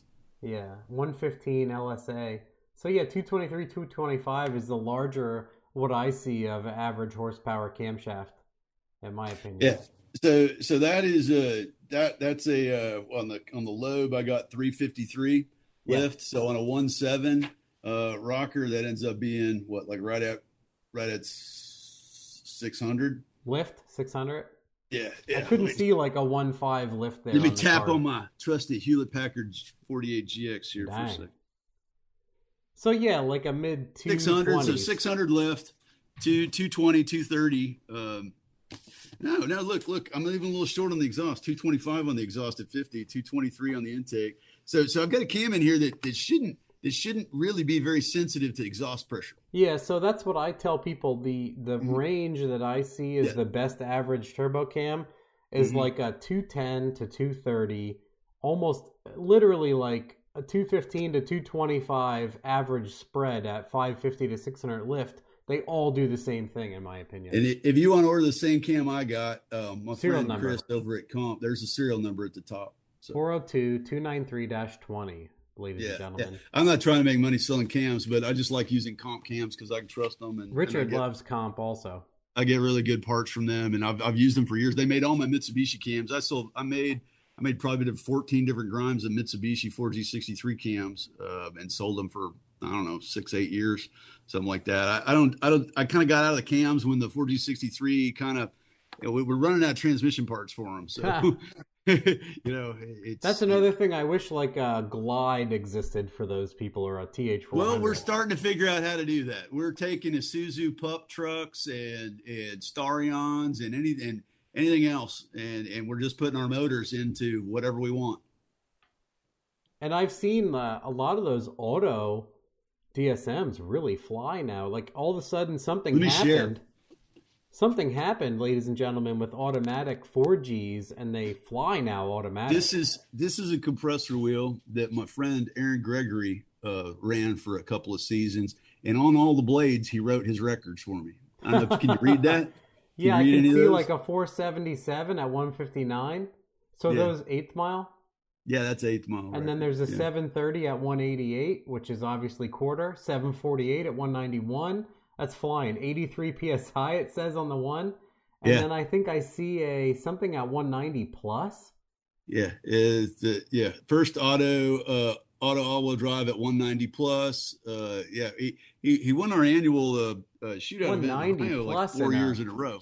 And a know? quarter 190 is like 2400 horsepower probably. Uh, well, the, the, lightweight four cylinder Eclipse cars, so it's it's more like 12, 1300 horsepower. Oh wow! But, so really yeah. much lower than yeah. I expected. But that's an automatic transmission. This is 80 millimeter right across here. This is just 80 millimeter. Oh, the inducer's 80. Yep, just 80 millimeter. Yeah. Mm-hmm.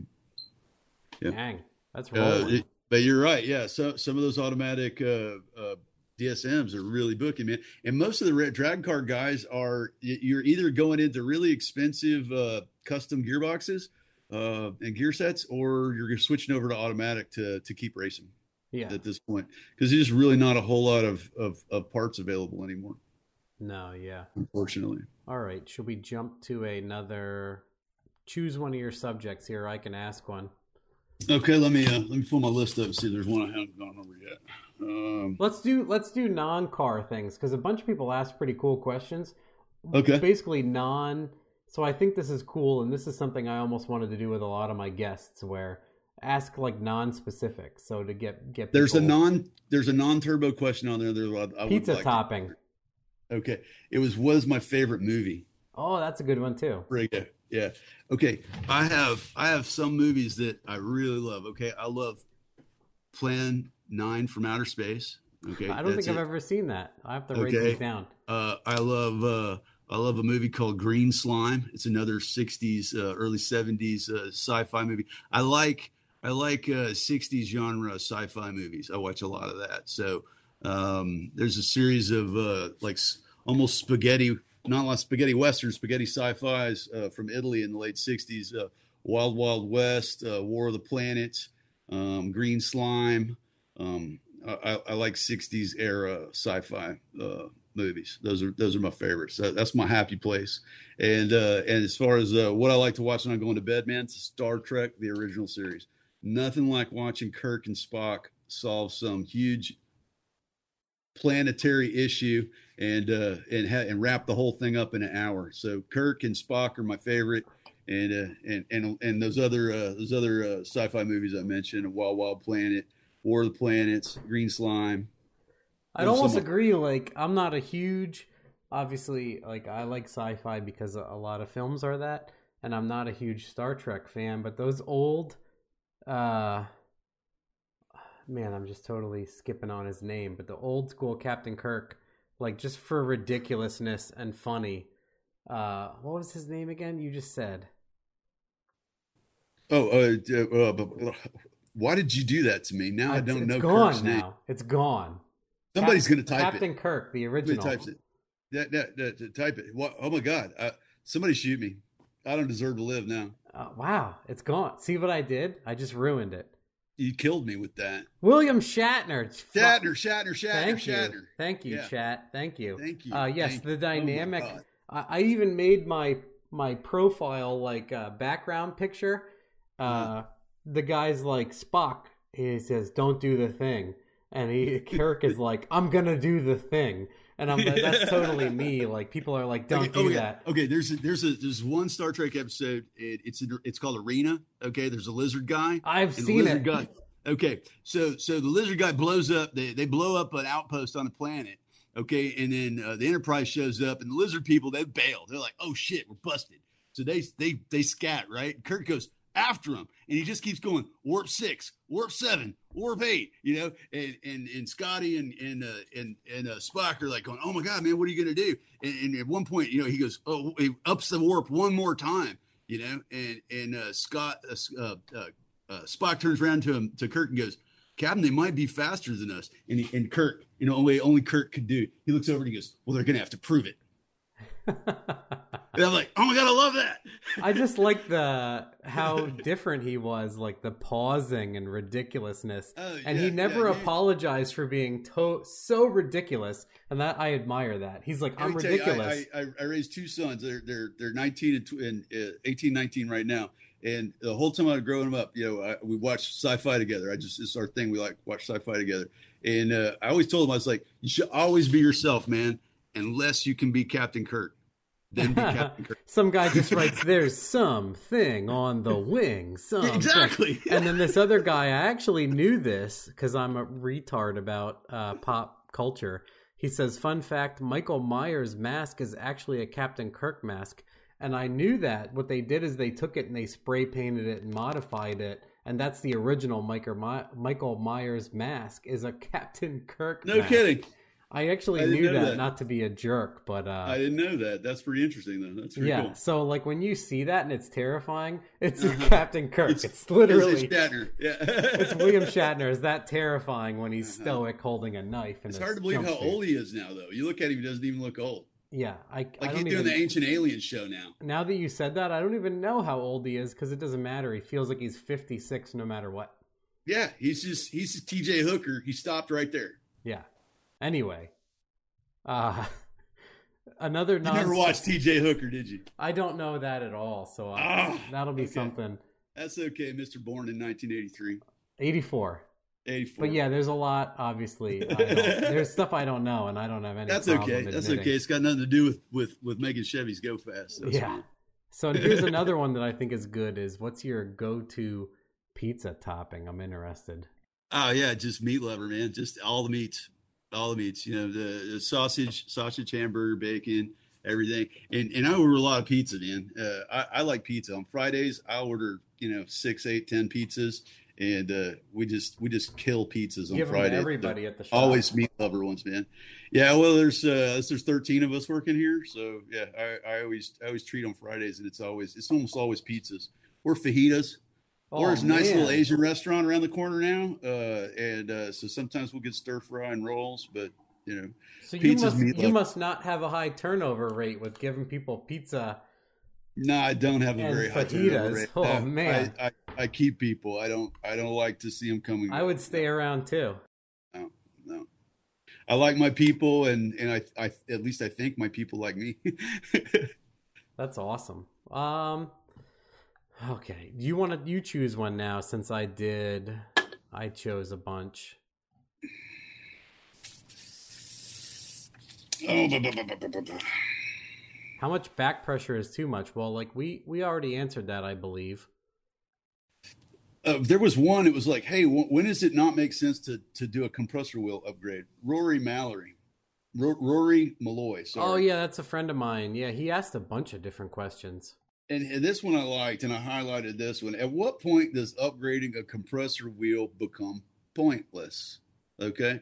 If you're already not using the compressor wheel you have, then upgrading the compressor wheel is pointless. Okay. So, so if you've already got a five gallon bucket and you're only carrying four gallons of water around, why do you need to go get a seven gallon bucket? You don't. Uh, so that now, now, how does anybody know how much water they're carrying around? How does anybody know how much air they're moving?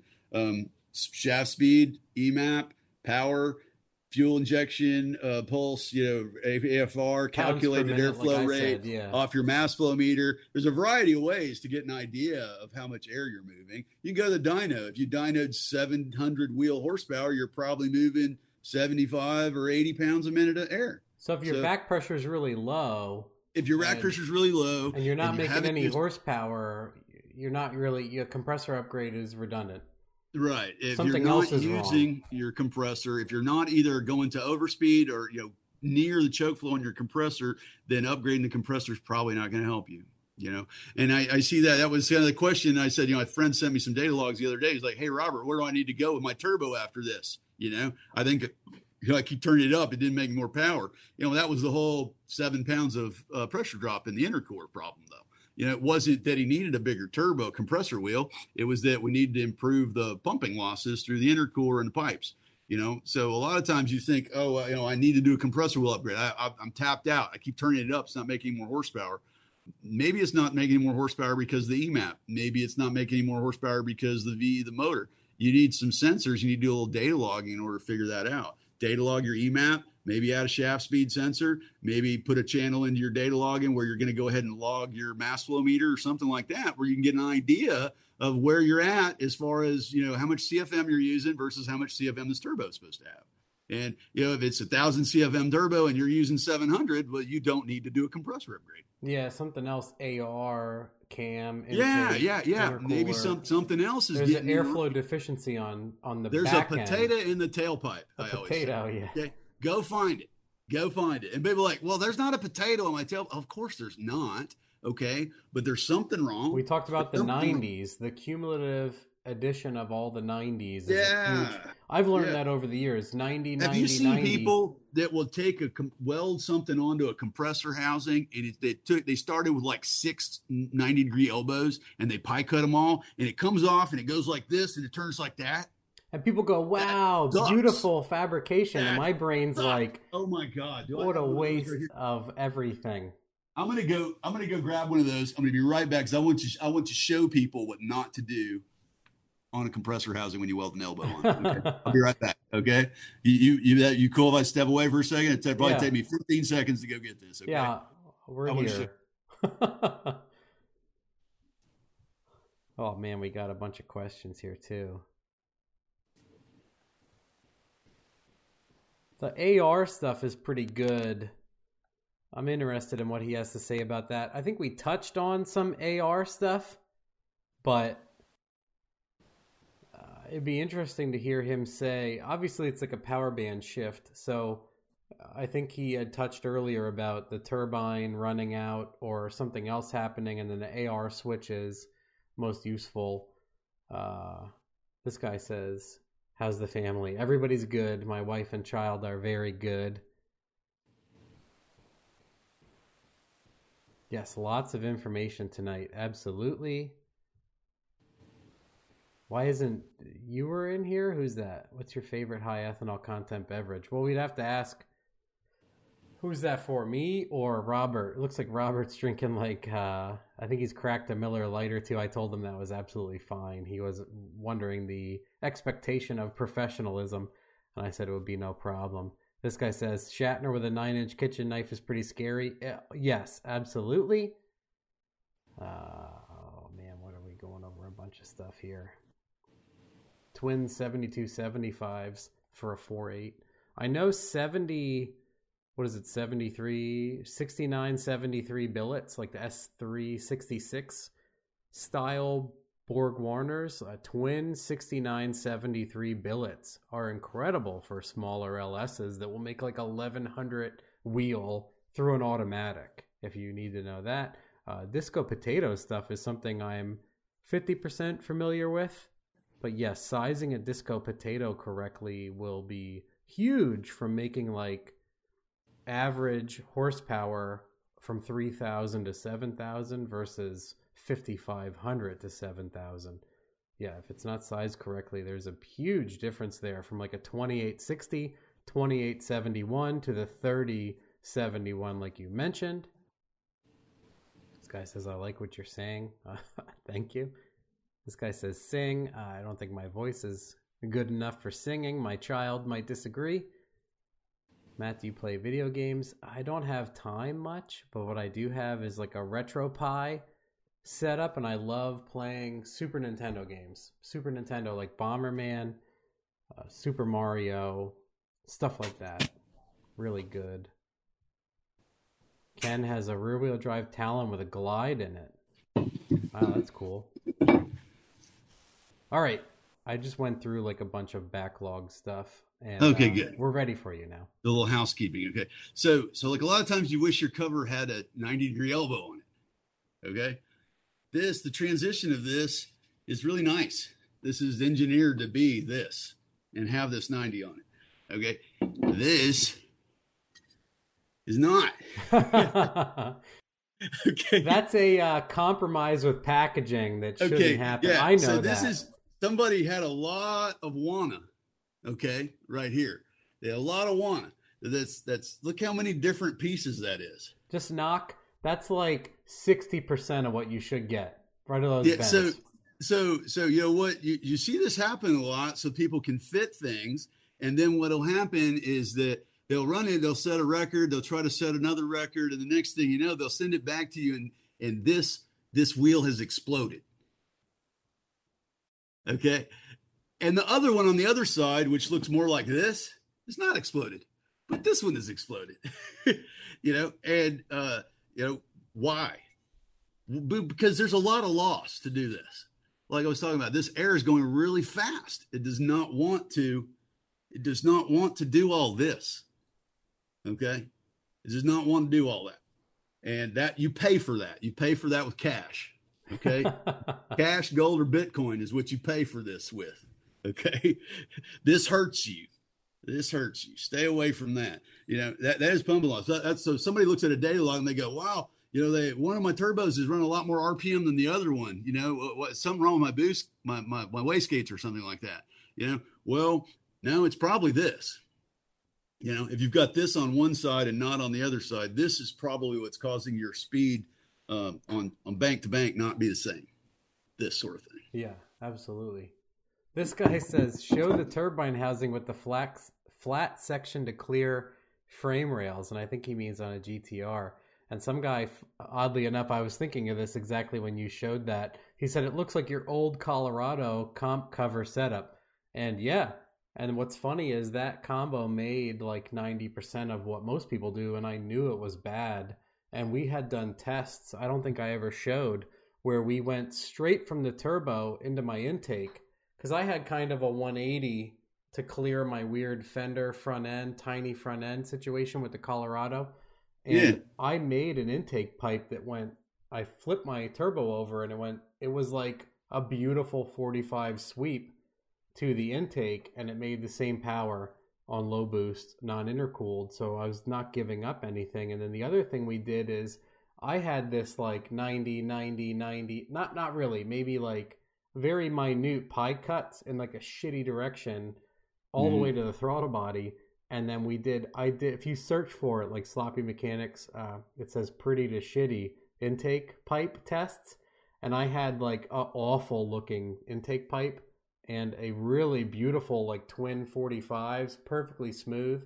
And for at least that application, it didn't cost any horsepower. But I know when I see that, that's not a good situation. Well, see, you know, at, at 20, and, and this is again, this is like what's 15 psi is way different than 60 psi. yeah, Okay. And so, so you might be able to get away with this if you were going to run a two to one pressure ratio. If you're going to run 15 pounds of boost is a two to one pressure ratio. Okay. 14 pounds ambient at the compressor inlet, 28 pounds ambient, uh, uh, absolute at the compressor outlet. That's 15 pounds of boost, 14 pounds of boost. This is probably not going to kill you when you do that. Now, if you put this on a GTR and you go, hey, man, you know, this is the finals, we got to turn it up. Um, and we're going to run five more pounds of boost, and that's going to put us at 58 psi now. This is going to kick your ass right here. yeah, because I uh, on that application, I would make like 990 wheel and low 20 pounds of boost. Not Mm. that much pressure. Yeah, 20 pounds is not, you're not doing a whole lot of, uh, that's not a lot of turbo work. And then that was the other reason I got really excited about Happy Dragon. I was like, you know what? This whole application, it doesn't need compressors that work at 65 pounds of boost pressure. We can run way simpler compressor wheels for this. Yeah. We're always only ever going to run a two and a half to one pressure ratio. All we're ever going to do is run 20 or 25 max. pounds. and of that's where I see I can I can tune a car with almost no sensors, and when I see it go from 20 to 10 pounds per pound, 20 horsepower to 10 pounds per pound, I know Okay, yeah. I know it's at two to one. I don't mm-hmm. need to look yeah, at anything. you don't have to put a sensor in it. You already did before. done. Yeah. Yeah, Mhm. and then what I thought was mirrored exactly uh, when I started looking at data. Mm. And then I would see sometimes a larger turbine would do the exact same horsepower, but with one to one boost.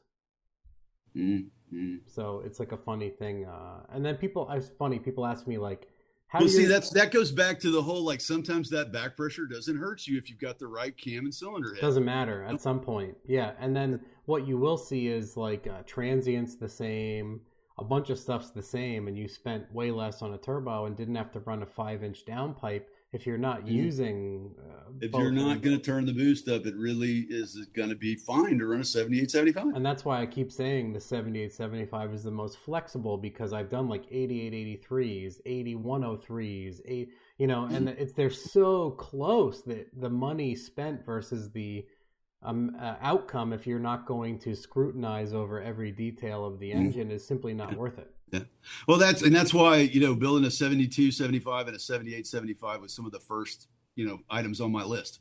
You know, for for what to add into my uh, you know my budget my budget build category. You know, so and, and we do have a really nice 78, 75, a really nice 72, 75 right now to to fill that. to Oh, fill I that was going to say quick. I'll ask you a question. Do you ever look at data? So, say you have one of those turbine out or compressor outlets that has fairly straight, nice flow versus all of those 90s. Have you ever looked at at 60 pounds? Is the intake air temperature wildly higher on the one that has so much? No, it, it doesn't change the temperature. What it does, it, it that, those those restrictions on the outlet changes what shaft speed it takes to move the air through it. Oh, so the shaft speed's through the roof, and that's Gas dangerous. speed goes through the roof. Yeah, yeah. So what you end up having, you, you you put these compromises on the cover, you end up paying for it with shaft speed. Shaft speed. How do you buy shaft speed? You buy it with EMAP. Interesting. You pay for your shaft speed with drive pressure. That's how you get shaft speed. So then doing doing this sort of thing drives your turbine pressure up and it drives your shaft speed up. A good one here, like I like this would be interesting to know because you know the whole math and flow aspect, and I just know what I know. But it says, How do you feel about wastegates mounted directly on? He says compressor versus downstream, but I know Yeah. he means on the turbine versus pre turbine in the piping. I used to be really vocal about this until I realized again we're trying to run 15 pounds boost. Okay, so so the fact that we're using so little of the turbo means that we get to we get to um, have fouls Yes. that we that we don't have to That's what I say to people all the time. You can make a lot of mistakes and this thing will still work. we, we get to you get to go ahead and hit that easy button and put that wastegate on that turbine housing. You know, Um, and uh, it doesn't get in your way at 15 pounds of boost. So now, if you're going to try to go take a 72, 75 and run 1100 horsepower on it and a two liter uh, four cylinder Honda or something like that, you wouldn't get away with that shit. It's got to get dumped before it, it would gets fuck there. it up. Yeah, it would it, it would mess up what the turbine does. You would not be able to put enough power on the shaft. It would not work right, and you you would not reach your goals. Or it would. But not, the fact or, that your goal is so short, you're so close to your goal already. You know that, that even even doing that wrong with the turbine housing doesn't cause a problem. You know the only thing you're trying to do is keep it to five psi. it limit air Okay. pressure. So if it's a big ship, say it's a big ship and it's got this big sail on it, and it's like, oh my gosh, we got to slow this boat down. Okay, you can either take the sail down or you can cut a big hole in it. Okay, taking the sail down slows the boat down, but so does cutting a big hole in it. Okay, Yeah. and so people go, "Oh, I control boost. I never had a problem controlling boost like that." Of course you don't. You slow the boat down if you cut a big hole in the sail. Now, is that the best way to slow the boat down? No, no, because someday you're going to want the sail. so here's an interesting question that I have. Do you find that in my application where I would put the turbine or the wastegate on the turbine, would I see a horsepower gain putting it pre-turbine? Uh, you'll see a back pressure improvement. Okay, Okay, is what you'll see. May or may not show up as power depending on your cylinder head and cam. interesting. Yeah. So Okay. back pressure So- will be lower dumping it before Properly. the turbine. Yeah, properly. Okay. Yes. Mm-hmm. Mm-hmm. I didn't know that either. Also, by interrupting the volute and putting the wastegate on the side of it, you're uh, introducing side loading to the turbine. So now the the the the uh, floating journal bearings, which are supposed to only hold the shaft centered, now have to deal with a side load. Of the wastegate it- opening and closing. The wastegate open it's closing. It's, it'd be like putting a belt on the nose of a crankshaft for a blower and pulling the pulling it this way. pulling it one direction. Yeah, yeah. So you're gonna have wear, you're gonna have problems from that. Are you gonna have it this pro this summer on your way to go get ice cream? No. Yeah, exactly. You're but gonna be fine. motorsport record Yeah, motorsport stuff. No, you'd never do that. You'd never do that. It's going to affect your turbine efficiency. It's going to affect your ability to put power on the shaft. And then my other question is the flow change on doing that on a turbine. Does it fuck with the turbine like the absolute nice, yes, yes, flow? it would. Yeah, it- actually, you're going to a reduce the flow. You're going to reduce the flow through the turbine.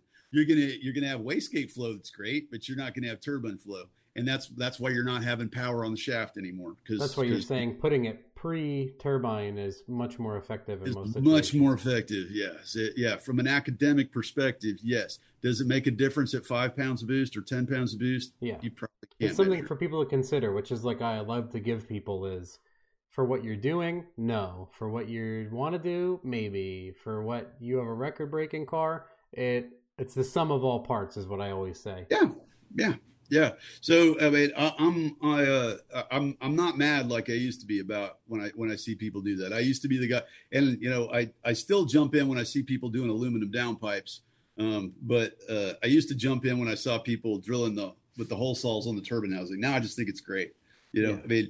It, it- it's a great way to make it fit in that engine compartment. It's a great way to go ahead and make five or six hundred horsepower. Because in my problem. opinion, a lot of people can't visually understand where it should be and what size they need based off of engine size, turbine. It's a lot of stuff that's experience driven, and people will mislead you.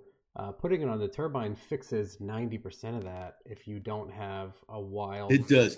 It fixes ninety percent of it in the fact that it slowed the ship down. Yep, exactly. You gotta realize said. that it now you're gets in it a done. ship.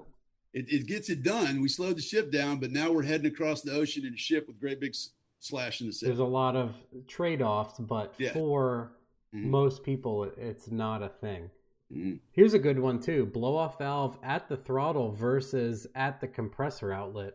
And I would add to that, I've seen a lot of cars, especially like Coyote cars, they put the blow off valve on an end tank or pre mass air meter and other weird shit.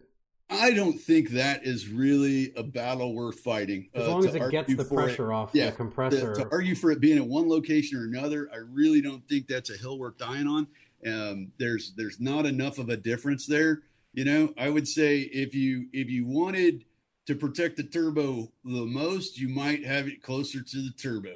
Okay. my you know, my summary also Yeah, you know, but but really letting that hundred pound a minute air column go somewhere Anywhere, yes. anywhere is really what you're trying to do. You're letting trying to let the dog out of the house before it pees on the floor. Like You I know, always say, got to get it out of there. I enjoy. Oh, I've always done T6, T4, like you showed the half inch versus the quarter inch nearly. I'm Mhm. like, I I would always say to people because I'm a hammer. I'm like, I love to hear the air shooting out of the compressor inlet, backing up so much that it's sneezing out. Then Uh, make sure you get this shaft. Yeah, because I have this much mechanical sympathy, so I don't care, and I mostly don't have an issue, and I love hearing them uh, back up. As much as I like hearing a large Borg Warner turbine slowly whistle up to like a jet airliner whistle, Mhm. uh, that's cool. So I don't really care about backing up an S480 at all. No, you're you're not going to, and especially like I said, 15 pounds of boost, you're you're not you're not doing anything to it that it can't handle. Yeah. When you try to reverse that shaft at whatever, it doesn't care because It doesn't reverse. It keeps going the way it was going. It it, it does. The the blades don't bend. The blades are thick. Uh, you know. I'd uh, love to see like well, you've probably seen it, so you, that's how you answer that question. But I'd love to see turbo speed data log versus like me. Oh, now the blow off the valve does a great job of keeping shaft speed up between Yes. shifts. So if Well, if you got a clutch, dude, just forget everything we've just been talking about. Put a blow off valve on there so that your speed stays up. yeah. You got an automatic throttle body's always staying open. Your shaft speed stays up anyway. I'm glad you brought Okay. that up because 90% of what I do is turbo autos. But I've said the same thing. I had a turbo Civic with no blow off valve, and it would crush the transient between gears. Yeah, And I ended up- because the RPM goes from near max to zero near almost, minimum. and yeah. then it has to climb all the way back up. And Yeah. I actually put an eBay blow off valve that didn't leak and everything else that I had set up correctly, and it was night and day keeping the turbo spinning and not Yeah, backing between it shifts. off. Yeah, yeah, yeah, it makes so that's something difference. people should know Mhm. also. hmm Hey, uh, see if you can find another good question, and I'm going to step off for just a second, and I'll be right back. Okay? Okay. Yeah. All right, ladies and gents, we went over twins versus single. Uh, ball bearing versus cast versus machined, like uh, center sections and whatnot, are pretty good. Why are compound turbos full of ma- magic sauce? We went over that a little bit. Top three movies we went over. Speed sensors for exhaust gas turbos. Here's another one twins versus singles. What do you guys think we should have them go over next? Blade counts, effect of airflow versus certain pressure ratios. I mean, that's a complicated one. Maybe he can go over. This is good. My wife asked. This is funny that it's her. What led you to manufacturing turbos and what was your first fun car? We should do that next. Not just because it's my wife, but that's a fantastic question. I always like knowing where people came from, what influenced them. Obviously, he knows a lot and he sells turbos, but why? Why does he do it? So we'll do that next. When running back pressure issues, when would you go to a looser AR versus larger turbine? He did touch on that a little bit. Maybe we could have him elaborate. He was saying uh, if the pressure ratio doesn't affect your overall horsepower, the smaller turbine will get you more power sooner if it doesn't matter up top, kind of thing. I, I'm I'm uh, paraphrasing for him, but I think that's what he that's what I understand, and I think that's what he is at also. Uh, what AR is right for your combo? S- similar thing, like if you wanted to light sooner, the smaller AR. If you want more top end power, choosing the larger AR is more intelligent. Uh, and that's also a product of, I think, cubic inches and everything else. So, talk amongst yourselves. I'm becoming verklempt now. yeah, me too. Uh, My wife asked two good questions, and I said not just because it's her, but because they're far and away from what we've been talking about. And I think it is a nice keynote to why you do what you do. And so the first is what what led you to manufacturing turbos, and what was your first fun car that you think in your definition?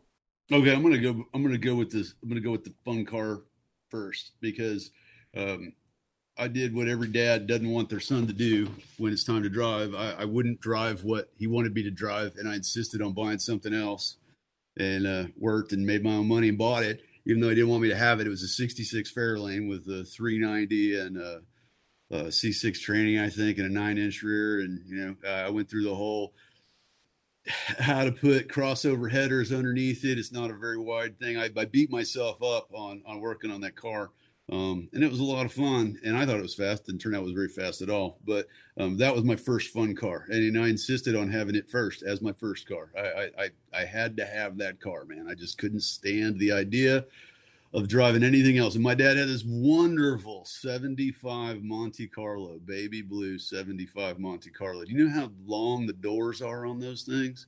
Pro- even longer than a third gen Camaro. Yes, they are like a mile long. I have a backing cars onto the dyno that we have at the paving company. Third gen Camaros, there's posts, there's a staircase to the driver's side. 3rd uh-huh. gens will hit the back post. Hit the post. and every other car does not. But a third gen, I have to watch, like, depending yeah, on. Be real careful. I'm like, yeah. oh, I'm going to ding the door on the very back four by four for the staircase. And yeah, and and I, you know, I, I'd I'd buy that I'd buy that seventy five Monte Carlo for five thousand dollars right now if I could find it. you know, uh, that's how neat I think a seventy five Monte Carlo is today. Um, but I couldn't stand the idea of driving it. I, I bought a 66 Fairlane instead, and I had a party with that. Sold it to a friend of mine. It was a great car. A lot of fun. A lot of fun. Disc brakes all the way around. Manual steering. Uh, yeah, talk about connection with your with your life and the road. You know, it's all in your hands right there. It had the it had the vent windows, had air conditioning. The kind of air conditioning it had was the vent windows. You could turn forward.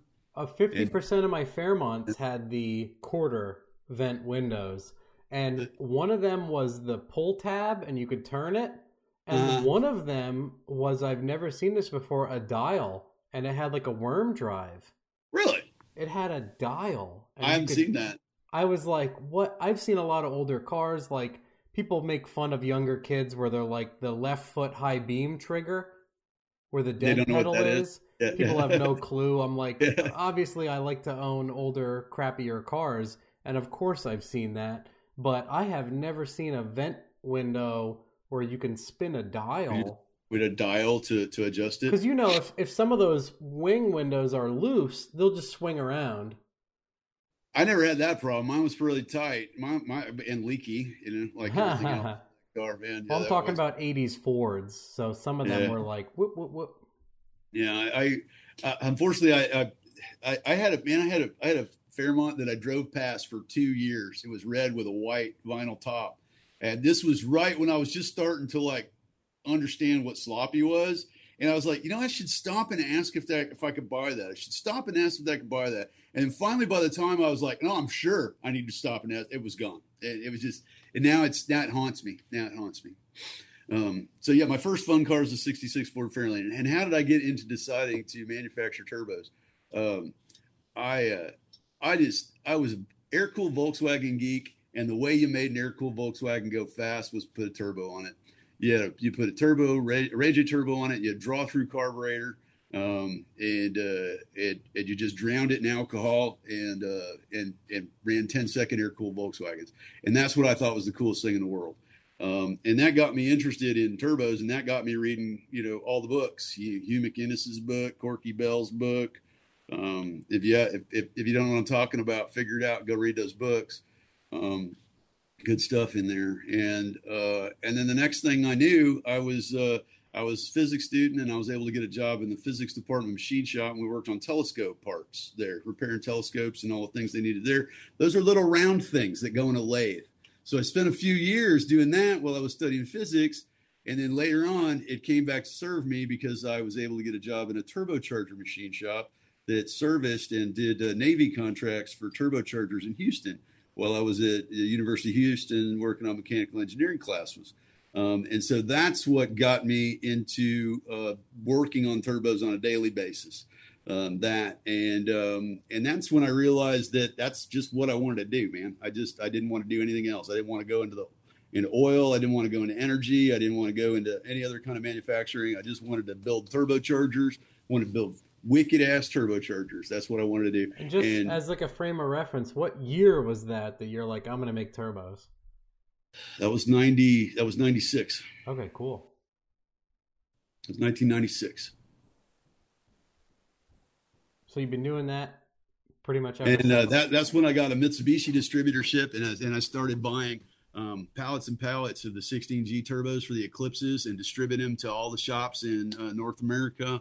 And um, one thing led to another there because you know we always chase power, right? Yeah. You know, so so, so first thing I started to realize is like, well, wait a minute, this will also fit on there and this will also fit on there. And look what I just did. I just Legoed this shit together, you know. And a guy I worked with, uh, uh, Juan Garza, um, he was like, "Are you you you are the doctor?" I said, "What do you mean?" He goes, "No, you're like Doctor Frankenstein." I was like, "What are you talking about?" He's like, "You just mix all the parts up. You don't follow the book. You don't use the right parts. You're like Doctor Frankenstein. You just build a, a crazy whatever thing." And I'm like, "No." Nah, it's not like I just use crazy whatever parts. I'm I'm using the parts that I want to to do the special stuff that I'm trying to do. That work.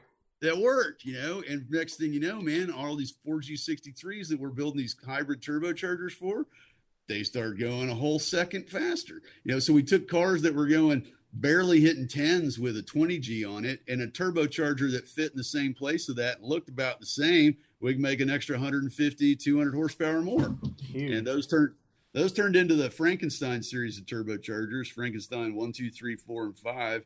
And then after that, I parlayed that into uh, opening Forced Performance and and just it goes being all on my own and just doing all my own stuff. That guy, yeah, Force Fed Red apparently has been around motorsport a long time. He goes, and so Frankenstein turbos were created, so he knows all about them apparently.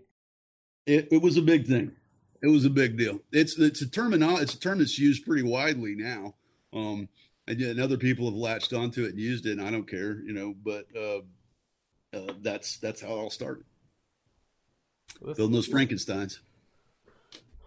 And I, I, I was like, well, I don't want to buy a Mitsubishi compressor cover. I don't want to use that compressor wheel. I need a better one. And then that led into just manufacturing things. That just led into me making my own parts because I knew we could do better. And I had a really good friend uh, in TiAL uh, TiAL has always been a really good business partner for us, and uh, and the motivation from the TiAL end of things for excellence in manufacturing and the excellence in motorsports has always been a big influence on me. So uh, you know, uh, uh, fortunately for me, uh, that partnership has let me have some really really nice top shelf parts for my turbochargers over the years because nobody makes things as nice as TiAL does.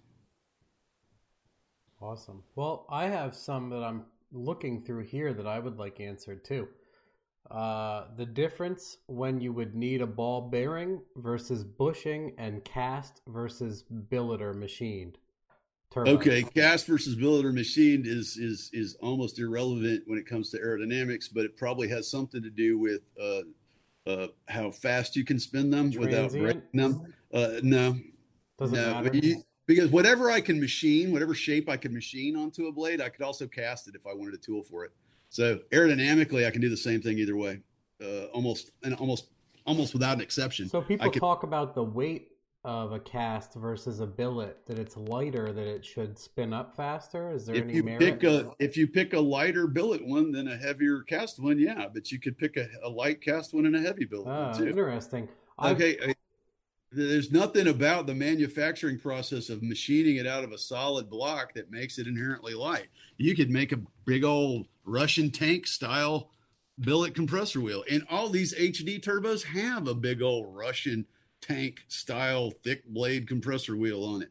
And you know, and I'm not talking about just my stuff. I'm talking about all the stuff you use. I'm not going to say brands or anything, but this niche, this genre of turbo, this this this S400 sloppy genre of turbocharger um, they're they're very durable. Okay, uh, let me let me grab a blade. I'll show you what I'm talking. That's interesting because I have always thought and said that a billet is simply faster because of lighter weight, but he brings a good retrospective there that uh, the weight can be a billet can be heavier than a cast. Yeah, it, it really can. It really can. And uh, like here's here's an example. You know, this a billet wheel, and the the I don't know, it might be hard to tell, but uh, but the blades are thinner on this one than this one. Yeah. Okay. This wheel, the whole blade is milled at one time with the with the mill at this angle going like that.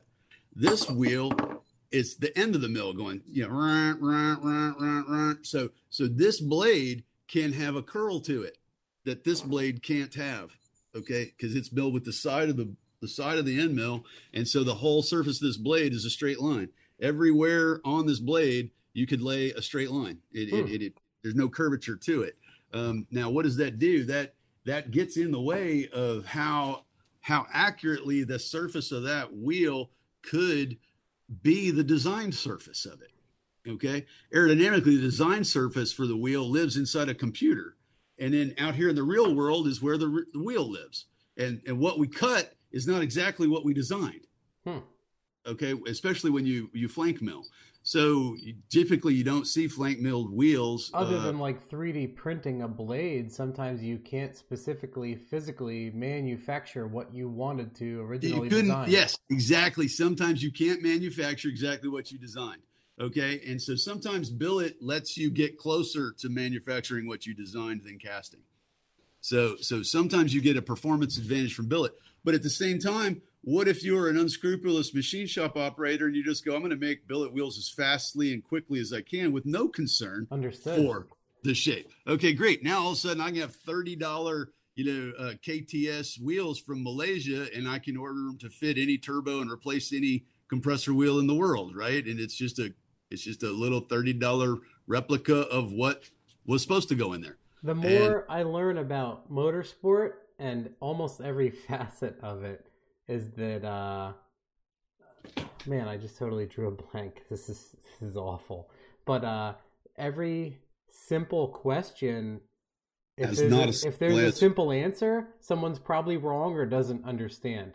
Because mm-hmm. any decent simple question is like a can of worms is basically what I wanted to summarize. It, it, it's because really, you know, when you a lot of people ask their question, right, and they think they've posed a question. It's it's goals. But they haven't.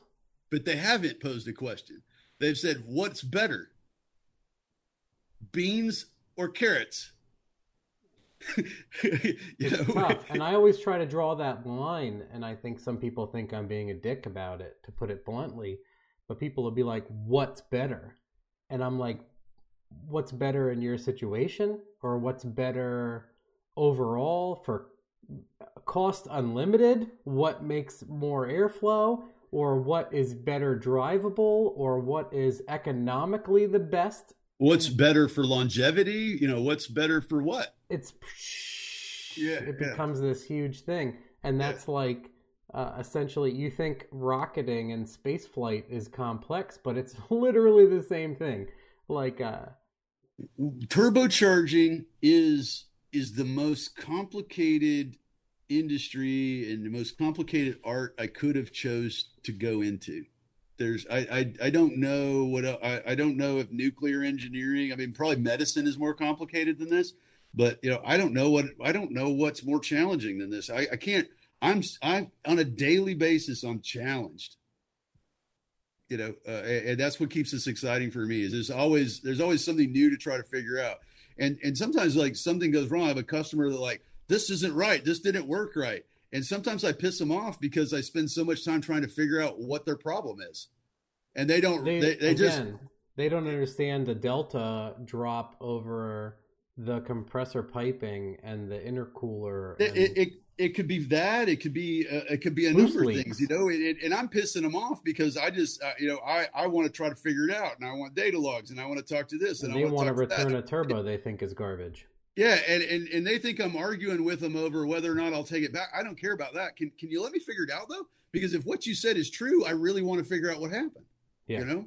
And, and you know but well i don't have a log i don't have this i don't have that. It's like well it'd be really good if you did. Well you just don't want to give me a review i don't care about damn turbo you know, I don't care about a damn turbo. I give the money back to the turbo. That's not a problem. I want to know what happened.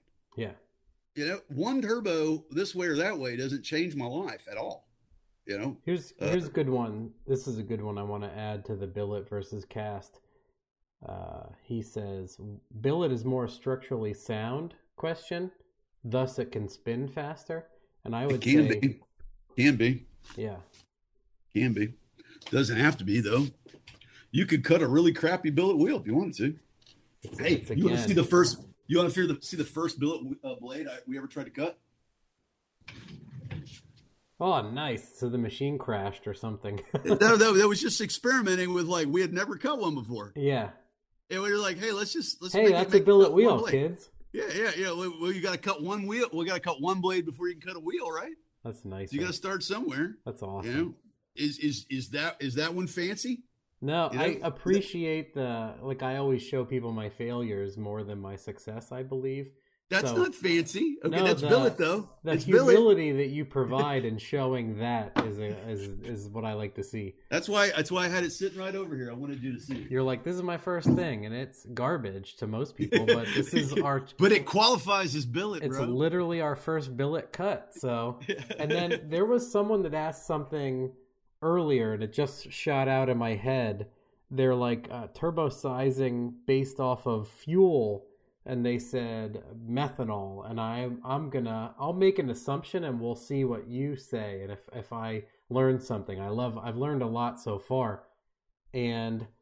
Uh, I would say that for a methanol car, you would need more turbo or more turbine than you expect because there's more fuel and more exhaust byproduct, in my opinion, that's happening.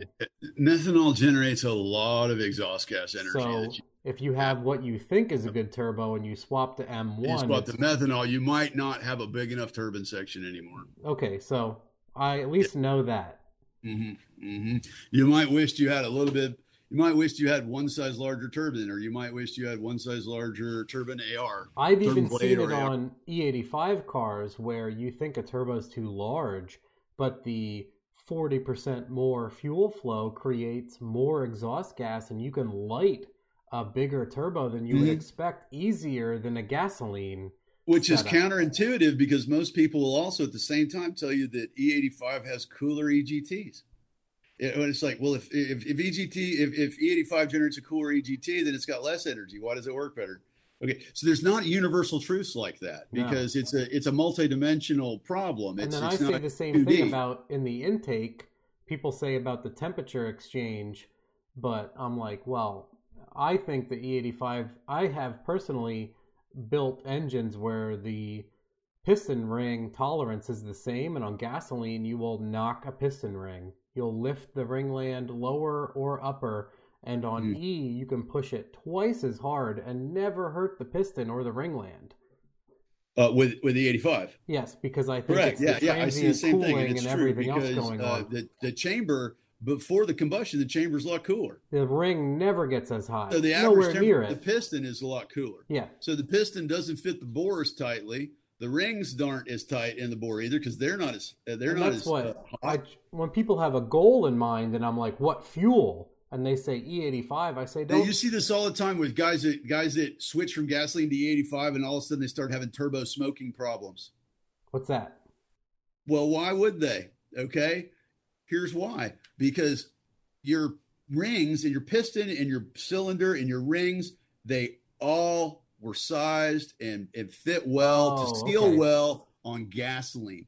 You change over to E85, suddenly It the never gets combustion as hot, the expansion is a lot exist. cooler. It never got as hot. It doesn't seal as much. Your blow by goes up, and what your your your catch can system and everything worked great for gasoline, not working great for E85. Suddenly your crankcase pressure is getting a little bit high, and you start you start wheezing That's- a little oil out of your turbo. What's funny about that is we used to say like if an engine was kind of looked tired and we would spray it, it would improve. So that Yes, because you you you made it you made it seal better. well, like we fixed it with nitrous, and people are like, Yes. "You are morons," and I'm like, No, but I "Eh, did. the baseline we would baseline a car we would always buy before cash for clunkers ruined all the cool rear wheel drive old school Oh. v8 cars that we used start me. we used to Yeah. buy a car let me rant we used to buy a car for 150 bucks and then drive it on coal roads and ruin it and scrap it for $300 once a weekend uh, and we would spray them and they would be tired like the old school mercury grand marquis make like 120 horsepower 5 liter v8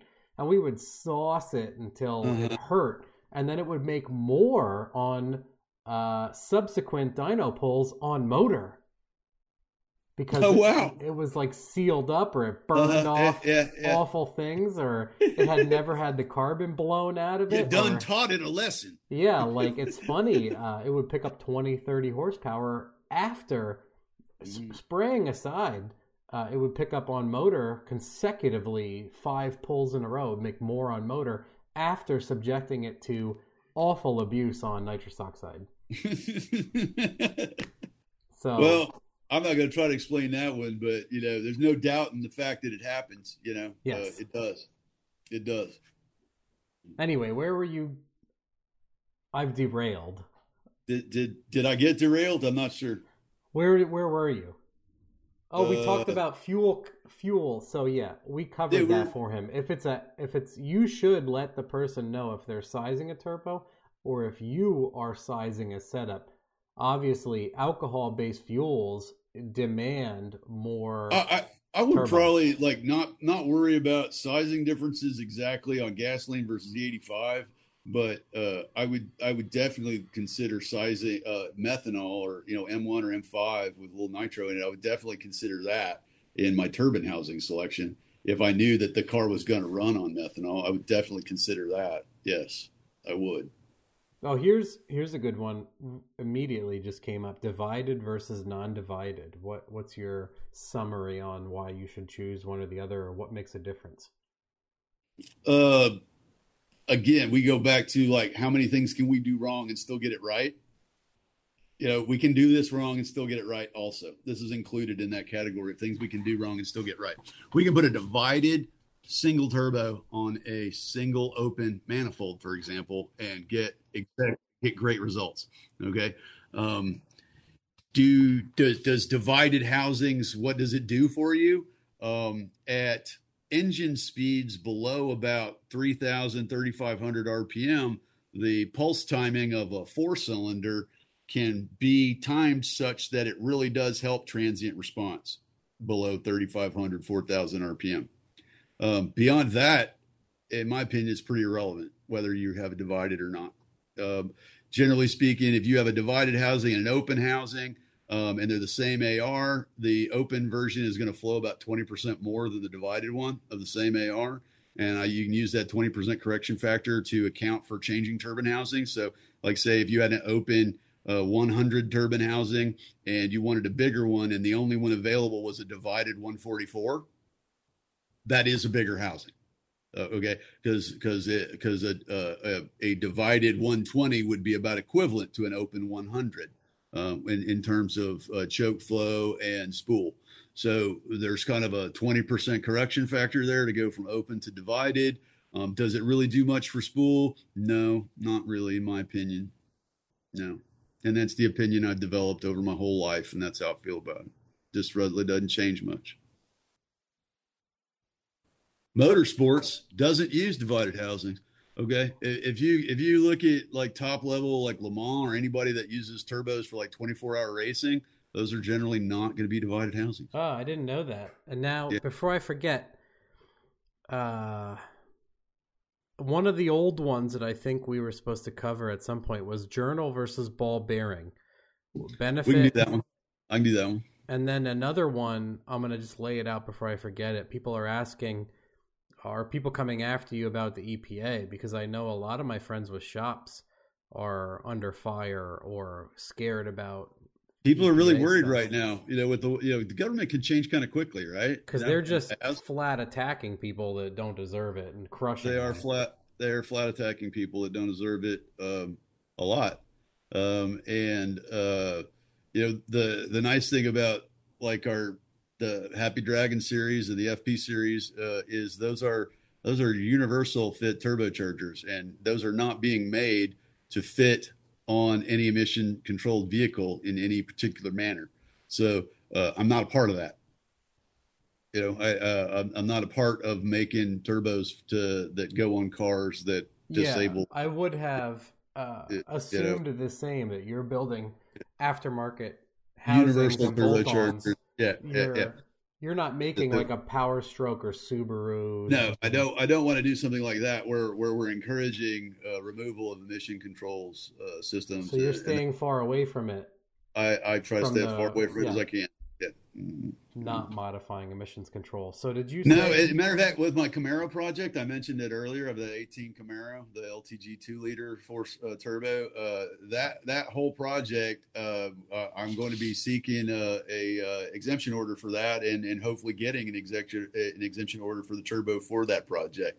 All that whole project has not disabled any emission systems on that whole car. Uh, we took the car from uh, we added a, roughly about 100 horsepower to that car with all the catalytic converter and emission control system completely intact. Nothing changed about that whatsoever. Not changing the emissions whatsoever, and uh, we plan to have that uh, get an EO for that. Um, so, I mean, in, in the future, uh, everybody needs to be really oriented about uh, aligned with uh, not violating EPA laws and making sure that they are taking their new products that they're making for new cars that are emission controlled and seeking exemption orders for their parts. It's going to be really important going forward. Yeah, I mean, I agree. I think uh, some of that's shitty, but some of it is because people are specifically building things to fight uh, EPA regulation, so they're kind of asking for it. Some people aren't. Some people are, especially with like the stupid sooty diesel trucks. Like, there's no reason to be belching. You know, it, it's that's that's a shame that that that's so easy for people to get upset about because it's so in your face. You know, yeah, people are like, "Oh, these people walking on the sidewalk, blah." Isn't like, this hilarious? You know, and well, then people are maybe like, if you hadn't been such an asshat like that, you know, uh, but even if uh, there's an argument where the emissions is much lower than a poorly running gasoline car, it doesn't matter. You're not spraying black all over somebody so publicly where anybody watching the news at defensive night is like, "Oh my god, that's terrible." Dude, that's almost an assault of some kind. You're doing you know? it, That- yeah. yeah, yeah. Also, if someone does that, they're just a giant dickhead. It's not funny.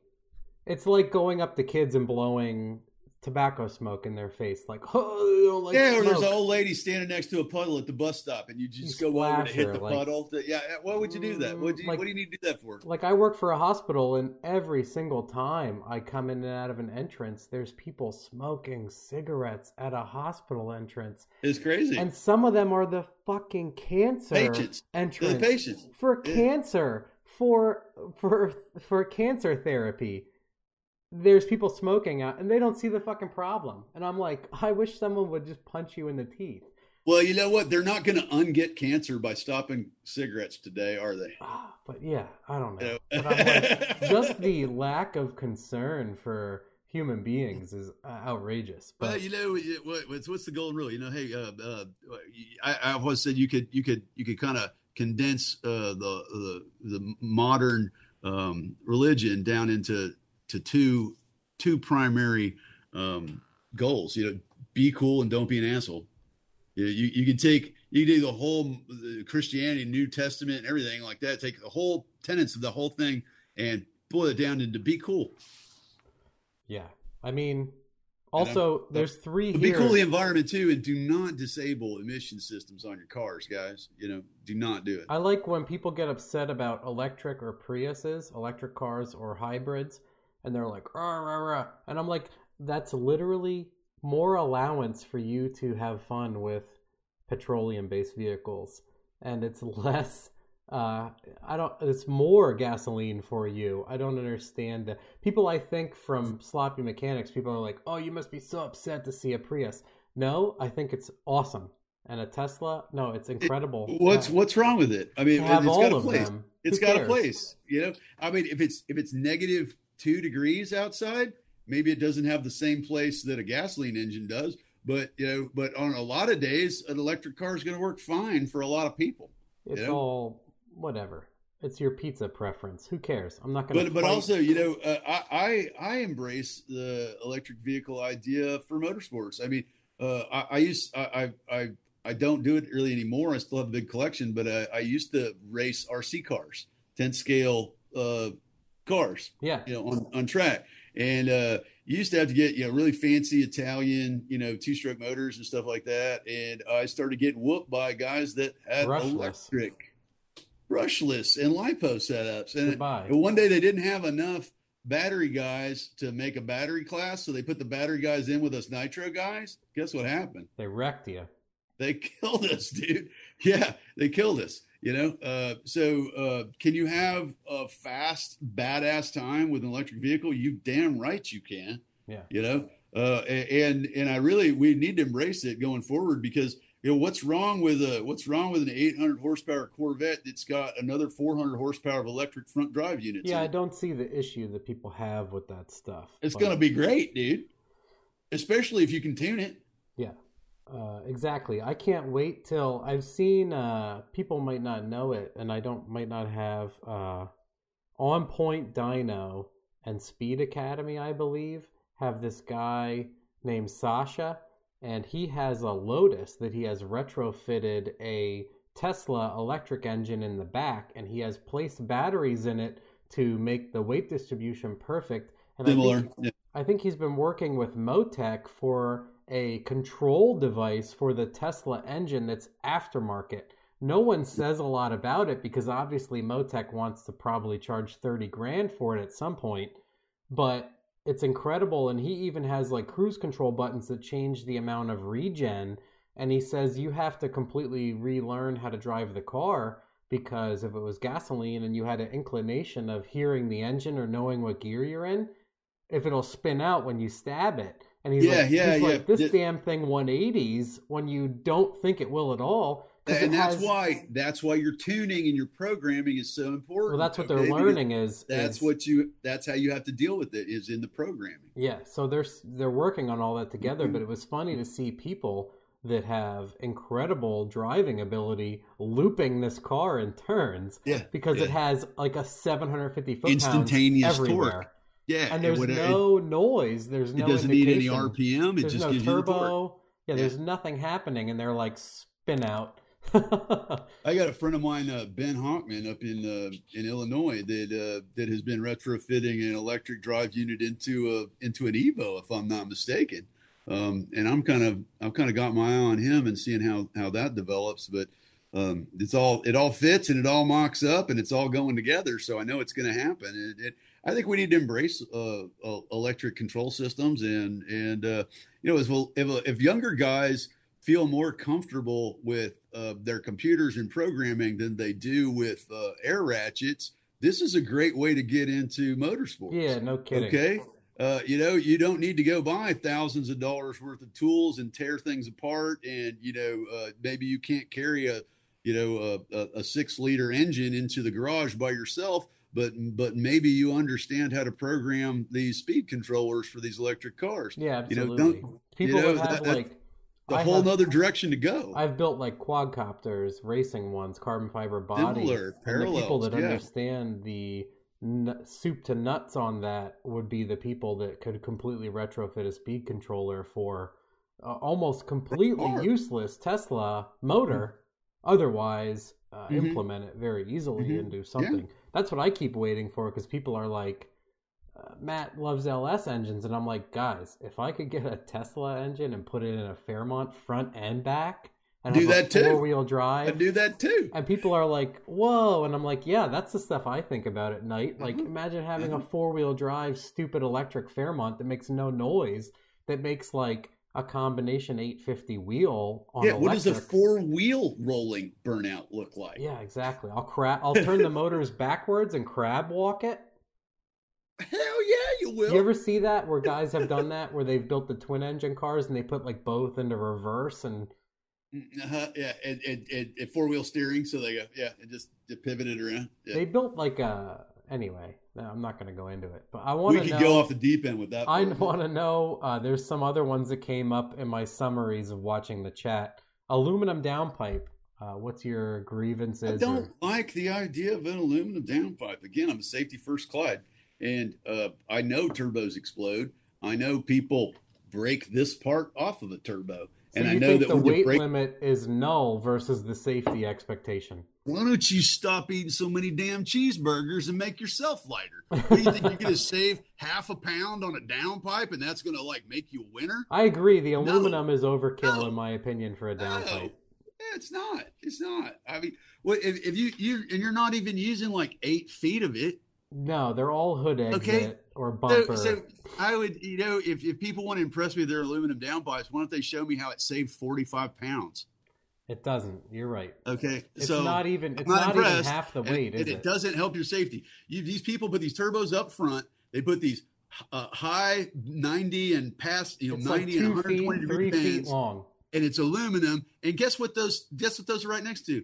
The steering tires. Yeah. And I think aluminum moves more than metal. That's my in my head. I think aluminum has more movement when it heats or cools than Well, sure, it's good. does. Yeah, it does. It does that a lot. But uh, but but I, I don't. That doesn't bother me. Your your shit can move all over the place. I don't care about that. What I care about is is is if the turbo explodes, are the pieces going to come through that wall or not? yeah. You know, if if you got a nice uh, you know uh, thirty thousand wall stainless steel tube versus a thirty thousand wall aluminum tube, and you lose one of these, and it's traveling down the tube, and you got this nice ninety degree bend. Know, honestly, I guess it's probably going to go through both of them, but you know, it's going to go through the aluminum a lot more buttery than it's going to go through the stainless steel one. Man, the stainless steel has got a lot of yield and soak up, and you know, it's going to consume a lot of that energy, and aluminum will not, bro. A good one that I think we forgot. I can't remember if we answered this or not. Uh, ball bearing versus journal. What's the? I want to talk about that one. We didn't yet, okay, and I can hit this one We, really well. I sidetracked you for sure. It, it, it's fine. We'll, we'll we'll do this one. I think this will probably be the crowning jewel. Then, okay. So so so here's the deal. Ball bearings, ball bearings can run without pressurized oil film. Okay, a ball bearing can run for five minutes without any additional oil. A ball bearing turbo can run for five minutes with the oil that was in it five minutes ago, and it's fine. It's not even angry about it. Okay, the journal bearing turbocharger um, the full name for that is floating journal bearing turbocharger. So it is to float like a ship has to float in the ocean. Okay. Well, what happens? What happens if the ship uh, uh, ship in the ocean uh, goes over a volcano and the bubbles are coming up? Guess what happens? It's not displacing water anymore. It sinks. It goes right down to the bottom. Floating is a thing. Floating journal bearing is the name of the turbocharger. So you have to have this pressurized film of oil all the way around the journal bearings and between the thrust bearing and and the collar. it needs to be the that. cushion everywhere and the thrust and uh, to be there. 360. That has to be there, man. Okay, so so the second, the the tenth, the hundredth, the thousandth of a second that that oil film is not there anymore, the surface speed is so high that it instantly torches. You'll, your your your steel collar will turn blue. It, you'll damage these ramps, these little these little ramps on on the bearing. I don't know if you can see them there, um, but but, Yeah, but you'll rip those you'll rip those right off of there, and then all of a sudden it's not doing its bearing job anymore, and it's just dying. You're like, wow, it just made a great pass. It's on the way fine." down, right? No matter and what. it and it doesn't fix itself. Okay, it just once it does this, it's it's just worse and worse and worse. That the slope just keeps changing. Okay, so so journal bearing turbos, floating journal bearing turbochargers, you cannot interrupt the pressurized oil supply to the turbocharger. You'll cook the bearing, just boom, you just cooked it. Okay, now, yeah, yeah. Now, now, what do we know about uh, going to get ice cream and doing burnouts?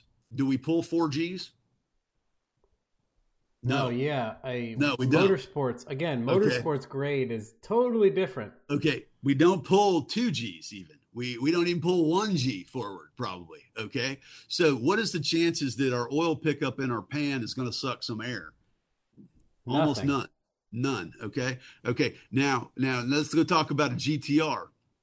Let's go Yeah. talk about a 2200 horsepower GTR that's going to launch. Yeah, it does have multiple G's going forward.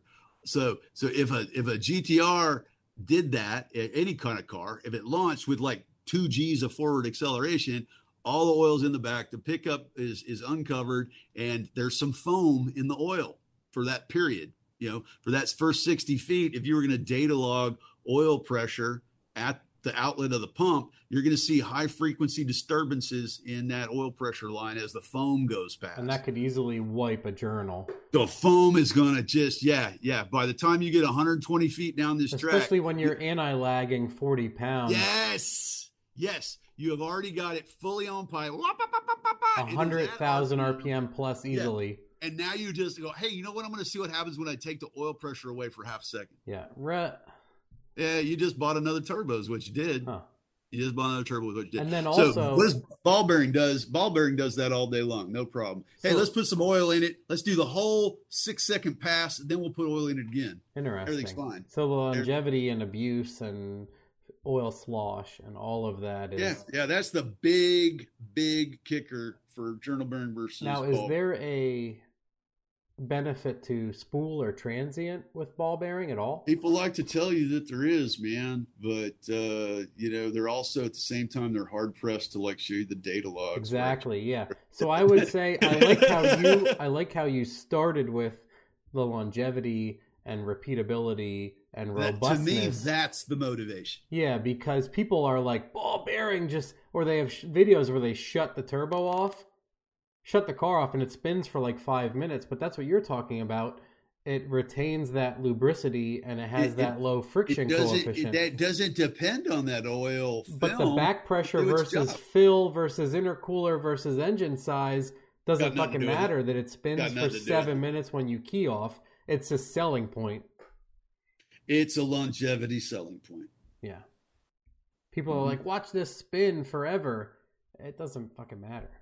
No, but but if you're if you're the guy that's like, you know what, I want to buy this turbo because it's the cool turbo this season and it's on sale, and then next season I'm going to buy that cool turbo. It's, you know, so so why would you want to? Why if you're going to just like try things and experiment with stuff and and and, and do all this, why would you want to spend an extra thousand or two thousand dollars every time you experiment? I would say it's at least 40, 30% more for a dual ball bearing.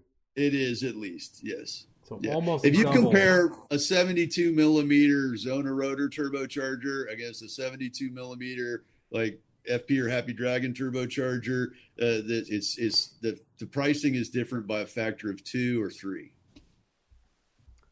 All right. Well, I have another. Though I like hearing all of my suspicions where I want to call people out and I I think something's bullshit are are true. Anyway, what turbo makes the most whistle? This is important. People want to know this. They they don't care about overall horsepower, response, cost. They want to be the most obnoxious turbo sound, which I can identify with. Making turbo sounds is cool. I know that people specifically specialize in sending out your compressor and getting it modified for are you familiar with the is it the T51R mod? It's like one of the loudest compressor housing mm, I turbos ever. And if you want to if you want to save your money and not spend your money on that, just go up to your turbo with a little them. trigonal file and you just file a little notch on two blades that are opposite of each other. Two of make the same. Yeah, well, you want to balance it, right? Yeah. Okay. okay. So if it's eight blades, you can do four of the eight. yeah, yeah, yeah. Just go put a little freaking notch on on on every other Now, blade. what kind of even. file are you saying? A uniform, like a little donut in the, and, and is it is it closer to the shaft makes more noise or farther out? Farther out will make more noise. Wow. So yeah, I think I've seen where they just clip the compressor wheel. They put little, you know, little circles and away from the housing, and it just whistles. You're like making a- me really mad right now. whistles like a son of a bitch. Um, you're getting me angry. I'm making right boomer comments right now. I just want my turbo to make noises. Anyway, all Why right. don't you go back to talking about welding turbine uh, wastegates onto the side of turbine housings, man? Triggered. This is in the same category. the word yeah, is you get triggered. you get my blood pressure. It's like now, when man. Pete Nichols, the guy that owns Hughes Performance, keeps posting his carbureted car, and I'm like, bro. Oh, this makes me. I just tell him outright. I'm like, You're making me mad, dude. You're making me mad. I don't like seeing it. He's like, I post it because it makes you mad, and I'm like, it's making me mad, for sure. Anyway, They're loud with no filter on them. You know, that's that's the best way to do it. But you know, for the most part, uh, the covers are made to work properly. Uh, and uh, taking the cover, taking the cover, and cutting everything above the surge slot out, and then putting another re- insert in that is the wrong diameter and creates extra gap around it so that it's louder. Uh, why don't you, again just go yeah just drill some freaking holes in the damn turbine housing cut a big hole in your sail and shoot yourself in the pecker while you're at it dude I appreciate the honesty and the line in the sand. I do the same thing. I'm like, it's. Yeah. I don't care what you guys think. I think it's fucking useless, and I'll I think just- it's. I think it's. Yeah. I I'll think say what I think. But yeah, Yeah. I get to think what I want too, right? Everybody exactly. does, right? So who cares? I'll say what I want. Nobody cares. It doesn't matter. At the end of the day, you hate me. I don't care what I have to say. Yeah, you know, This some a- some people will. So Yeah, and that's fine. They can be mad, and I'll laugh. That's why. I mm-hmm. make my memes, and everybody is mad, and I just make another one and don't even look at their comments, and they don't. yeah, but hey, you know, we're not talking to them right now, are we? No. This is a good one. What's the most exotic turbo you have ever built? One off or series of turbos that is the most exotic or strange or low production? I'll tell you, uh, right now we're we're making some uh, some uh, McLaren 720p turbochargers that are pretty Ah. wicked. You know, um, and uh, you know, of course, you know, everybody that buys one of those doesn't really even inspect it or put plates on it, so uh, we don't have to worry about EPA there because these are for off-road use in, in Mexico. yes, of course. uh, you know, uh, uh, but uh, those are going to be beautiful, man. That's uh, I got some Xona Rotor UHF equipped uh, cartridges for that, and uh, and, and OEM housings, a 100% direct fit, uh, perfect, perfect complement to the 720. That is uh, that is something I'm really excited about right now. Are those already out? My buddy uh, Arnie. No, they're not out. I'm, I'm making them right now. I'm, I'm, Oh, I'm, nice. I'm, making the parts right now. my buddy Arnie Toman owns Cannonball Garage, and a lot of his, like fifty percent of his workflow seems like seven twenty S's, and they These do, uh, the flow rating on these will allow uh, supporting up to 1200 wheel horsepower. Yeah, because they have The- some. So this should be the largest turbos you would need for a 720 because the crankshaft and block assembly is not going to go past that anyway. He was saying they have a package that makes eleven hundred wheel, and that's stock engine. I was like, that's incredible. Uh, but That is incredible. But Yeah. like yours might spool better or whatever else and make more horsepower per pound, etc. Uh, if if there's someone making 1100 on the factory turbochargers, uh, no, they're not factory turbo. No way. They're going to jizz themselves when they get these Because gonna- it's going to be 2200 horsepower in their opinion. I understand. yeah, we'll break motors is what we're going to do. So that's cool. So uh, McLaren 720S is a decent vehicle to be exotic. Yeah. Uh, You know, I'll tell you my most disappointing exotic is how's that? Is that interesting? My most disappointing exotic Absolutely. is Bugatti. a Bugatti? Yeah, it has four of the cheapest little TD04 Mitsubishi rusting iron housing turbochargers I've ever seen. I thought I had four K03s. It has four TD04 Mitsubishis. Uh, similar? Maybe Like, different year models have different. I don't know. I'm not. I'm not going to claim to be the Bugatti expert. I just but laughed and I was like, six years ago, when when I was working on that, um, they were Mitsubishi. So I was like, I bet because all Volkswagens have K03s. I'm like, I bet it has four K03s. Mm. And is that similar? I don't know Mitsubishi. a K03 turbos. and a TD04 are similar. Yeah, yeah, they oh, are so similar. it basically has four K03s. Yeah, yeah, yeah, yeah. But That's but the fact that they, but the fact that it's, uh, it's like what was the uh, what was the guys that uh, that that metal print everything? Co- Koenigsegg? Koenigsegg. Okay, so yeah, so they were all the rage because they were like they were like Inconel printing their turbine housings absolutely. and manifolds, and they had all this super alloy 3D metal printed stuff, hmm and then they had they had aftermarket turbos in there with iron bearing housings that were rusting and dripping on all the rusting drip marks on all the printed Inconel stuff. like, why would you guys? Why would you guys do that? You that's know? funny. Like you- that's my aspect where someone would show me an incredible build, and I'd be like, "Why are your valve cover gaskets leaking so bad?" Mhm, And people are like. "Why are you a jerk off?" And I'm like, "Why are your valve covers leaking?" I don't so know. bad?" You're the one with the leaking valve covers. not Uh, that's pretty simple. Uh, that's like You're the one with the rusting Honda turbos, shit. Mr. Bugatti guy. yeah, like why you got an Inconel printed turbo if your fucking valve covers leak so bad into your coil pack that misfires that yeah. I don't know. Anyway, that's I love pointing out You can't like be that. everywhere all the time, Matt. Yeah.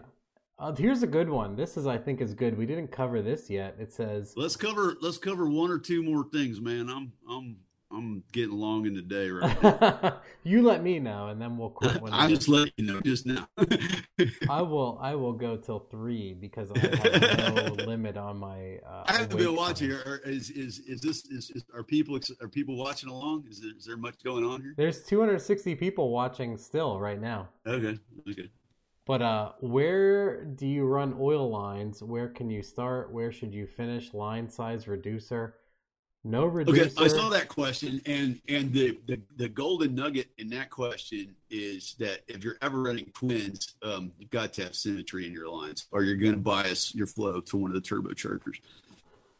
So you can you can start on on the side of the block where everybody always likes to start, taking the oil at the little regulator thing on the driver's side, you know, that little box there. I don't know what it's called um, and run one line up to wherever you want to. And then, but when you split it and tee it to the other two turbos, those two split lengths have to be the same number of inches on each side. Or you're going to favor flow through one turbocharger. You'll have one turbocharger that that gets more of the flow, uh, oil flow.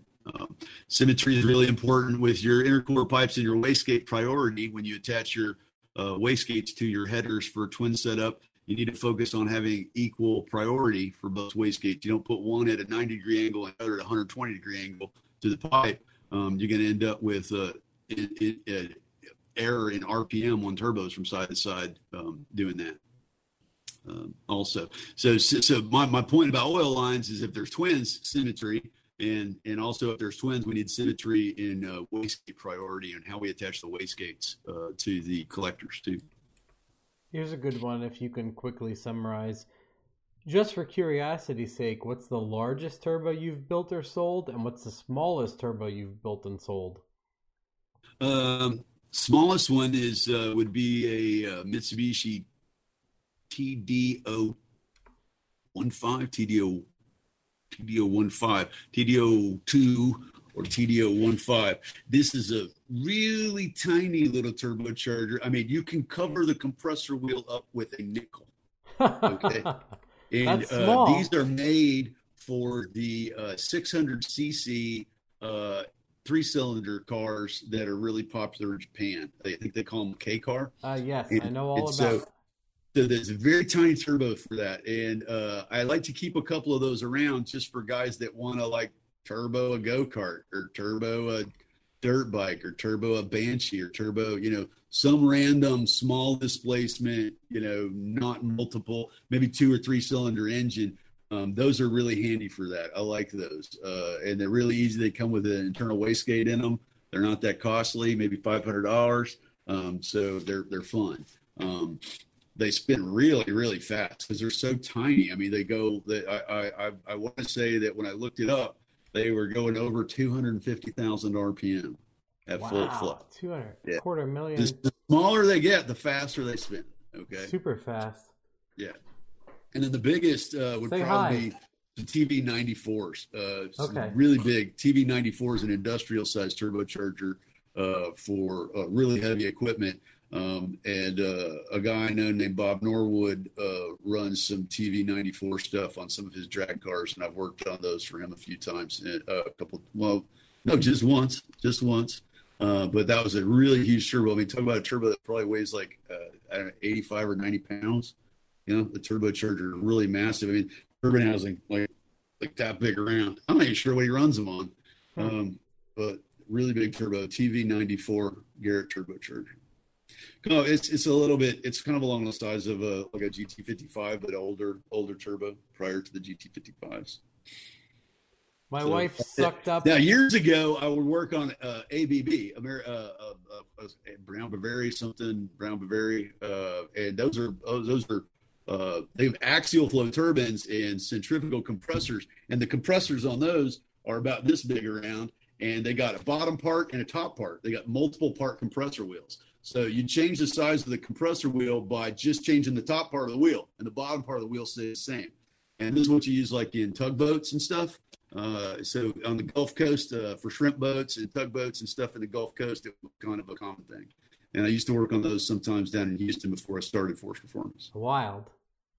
Mm-hmm. ABB turbos. My wife sucked up a giant spider apparently and threw the vacuum into my office and said, "You deal with him." Just wanted to share that. I'm like, "Say hello," and she's Yeah, like, I- I- yeah, she's like, "Matt, no just threw the vacuum not in here." vacuum, no, You're vacuum now. "Here you go. You deal with that." She just texted me a bunch of stuff like, "Nope, not doing it. Nope, nope, nope." Well, spiders are spiders. You know what are you gonna do? Yeah. Um, how you doing? You want one or two more, or what? I think I'm about finished, man. I think I've about had it. Okay, no problem. But I mean, but, uh, we've man, been. I, I, those are some great questions, and I love visiting, and uh, be happy to to, uh, to come back and do it some some other time. We We're already three other and a half hours in. It, it it's it went longer than I thought. So yeah, this is three hours, right? Yeah, absolutely. A lot three of talking, man. It's a lot of talking. Yeah, so thank you, and uh, it'll be awesome. My uh, pleasure. Thank you for having me. Appreciate it. yeah, I learned a lot. Uh, some of the preconceived notions I had were shattered, so it's nice to hear. Well, and don't forget, you guys, I don't just talk about turbos, I sell them too. So you can go to my website and um, and see what kind of cool stuff I got. Ah, yes, if you guys want to buy turbos, Robert sells them. I do also sell them too. and not only do I sell them, but if you got a problem, I want to help you figure out what it is.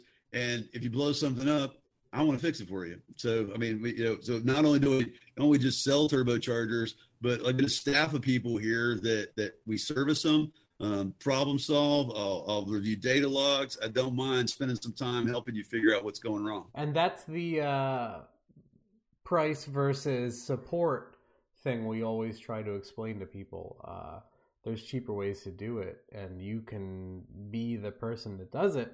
And the same with we say with uh, people that want to buy Holley for the cheapest price. If you buy it from a dealer, they will support you. They will give you base tunes. They will give you a border. Like they will, they will help you. Uh, Yeah, you, you buy a Holley from the right guy, you get to call a guy up and go, "Hey, now how does this traction control menu work?" Yeah, it's uh, overlooked. and again, like we talk about bad customers, it's hu- 100% true. You do have to uncustomer people sometimes. You have to fire customers. You Absolutely. do, you do have to fire customers sometimes.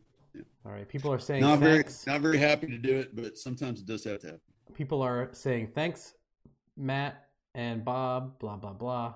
Uh, not to, uh, you know.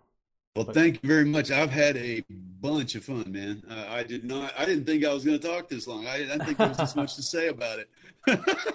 No, yeah, I it's guess there was. surprising how you can go four hours uh, giving people information and how grateful they are is always rewarding.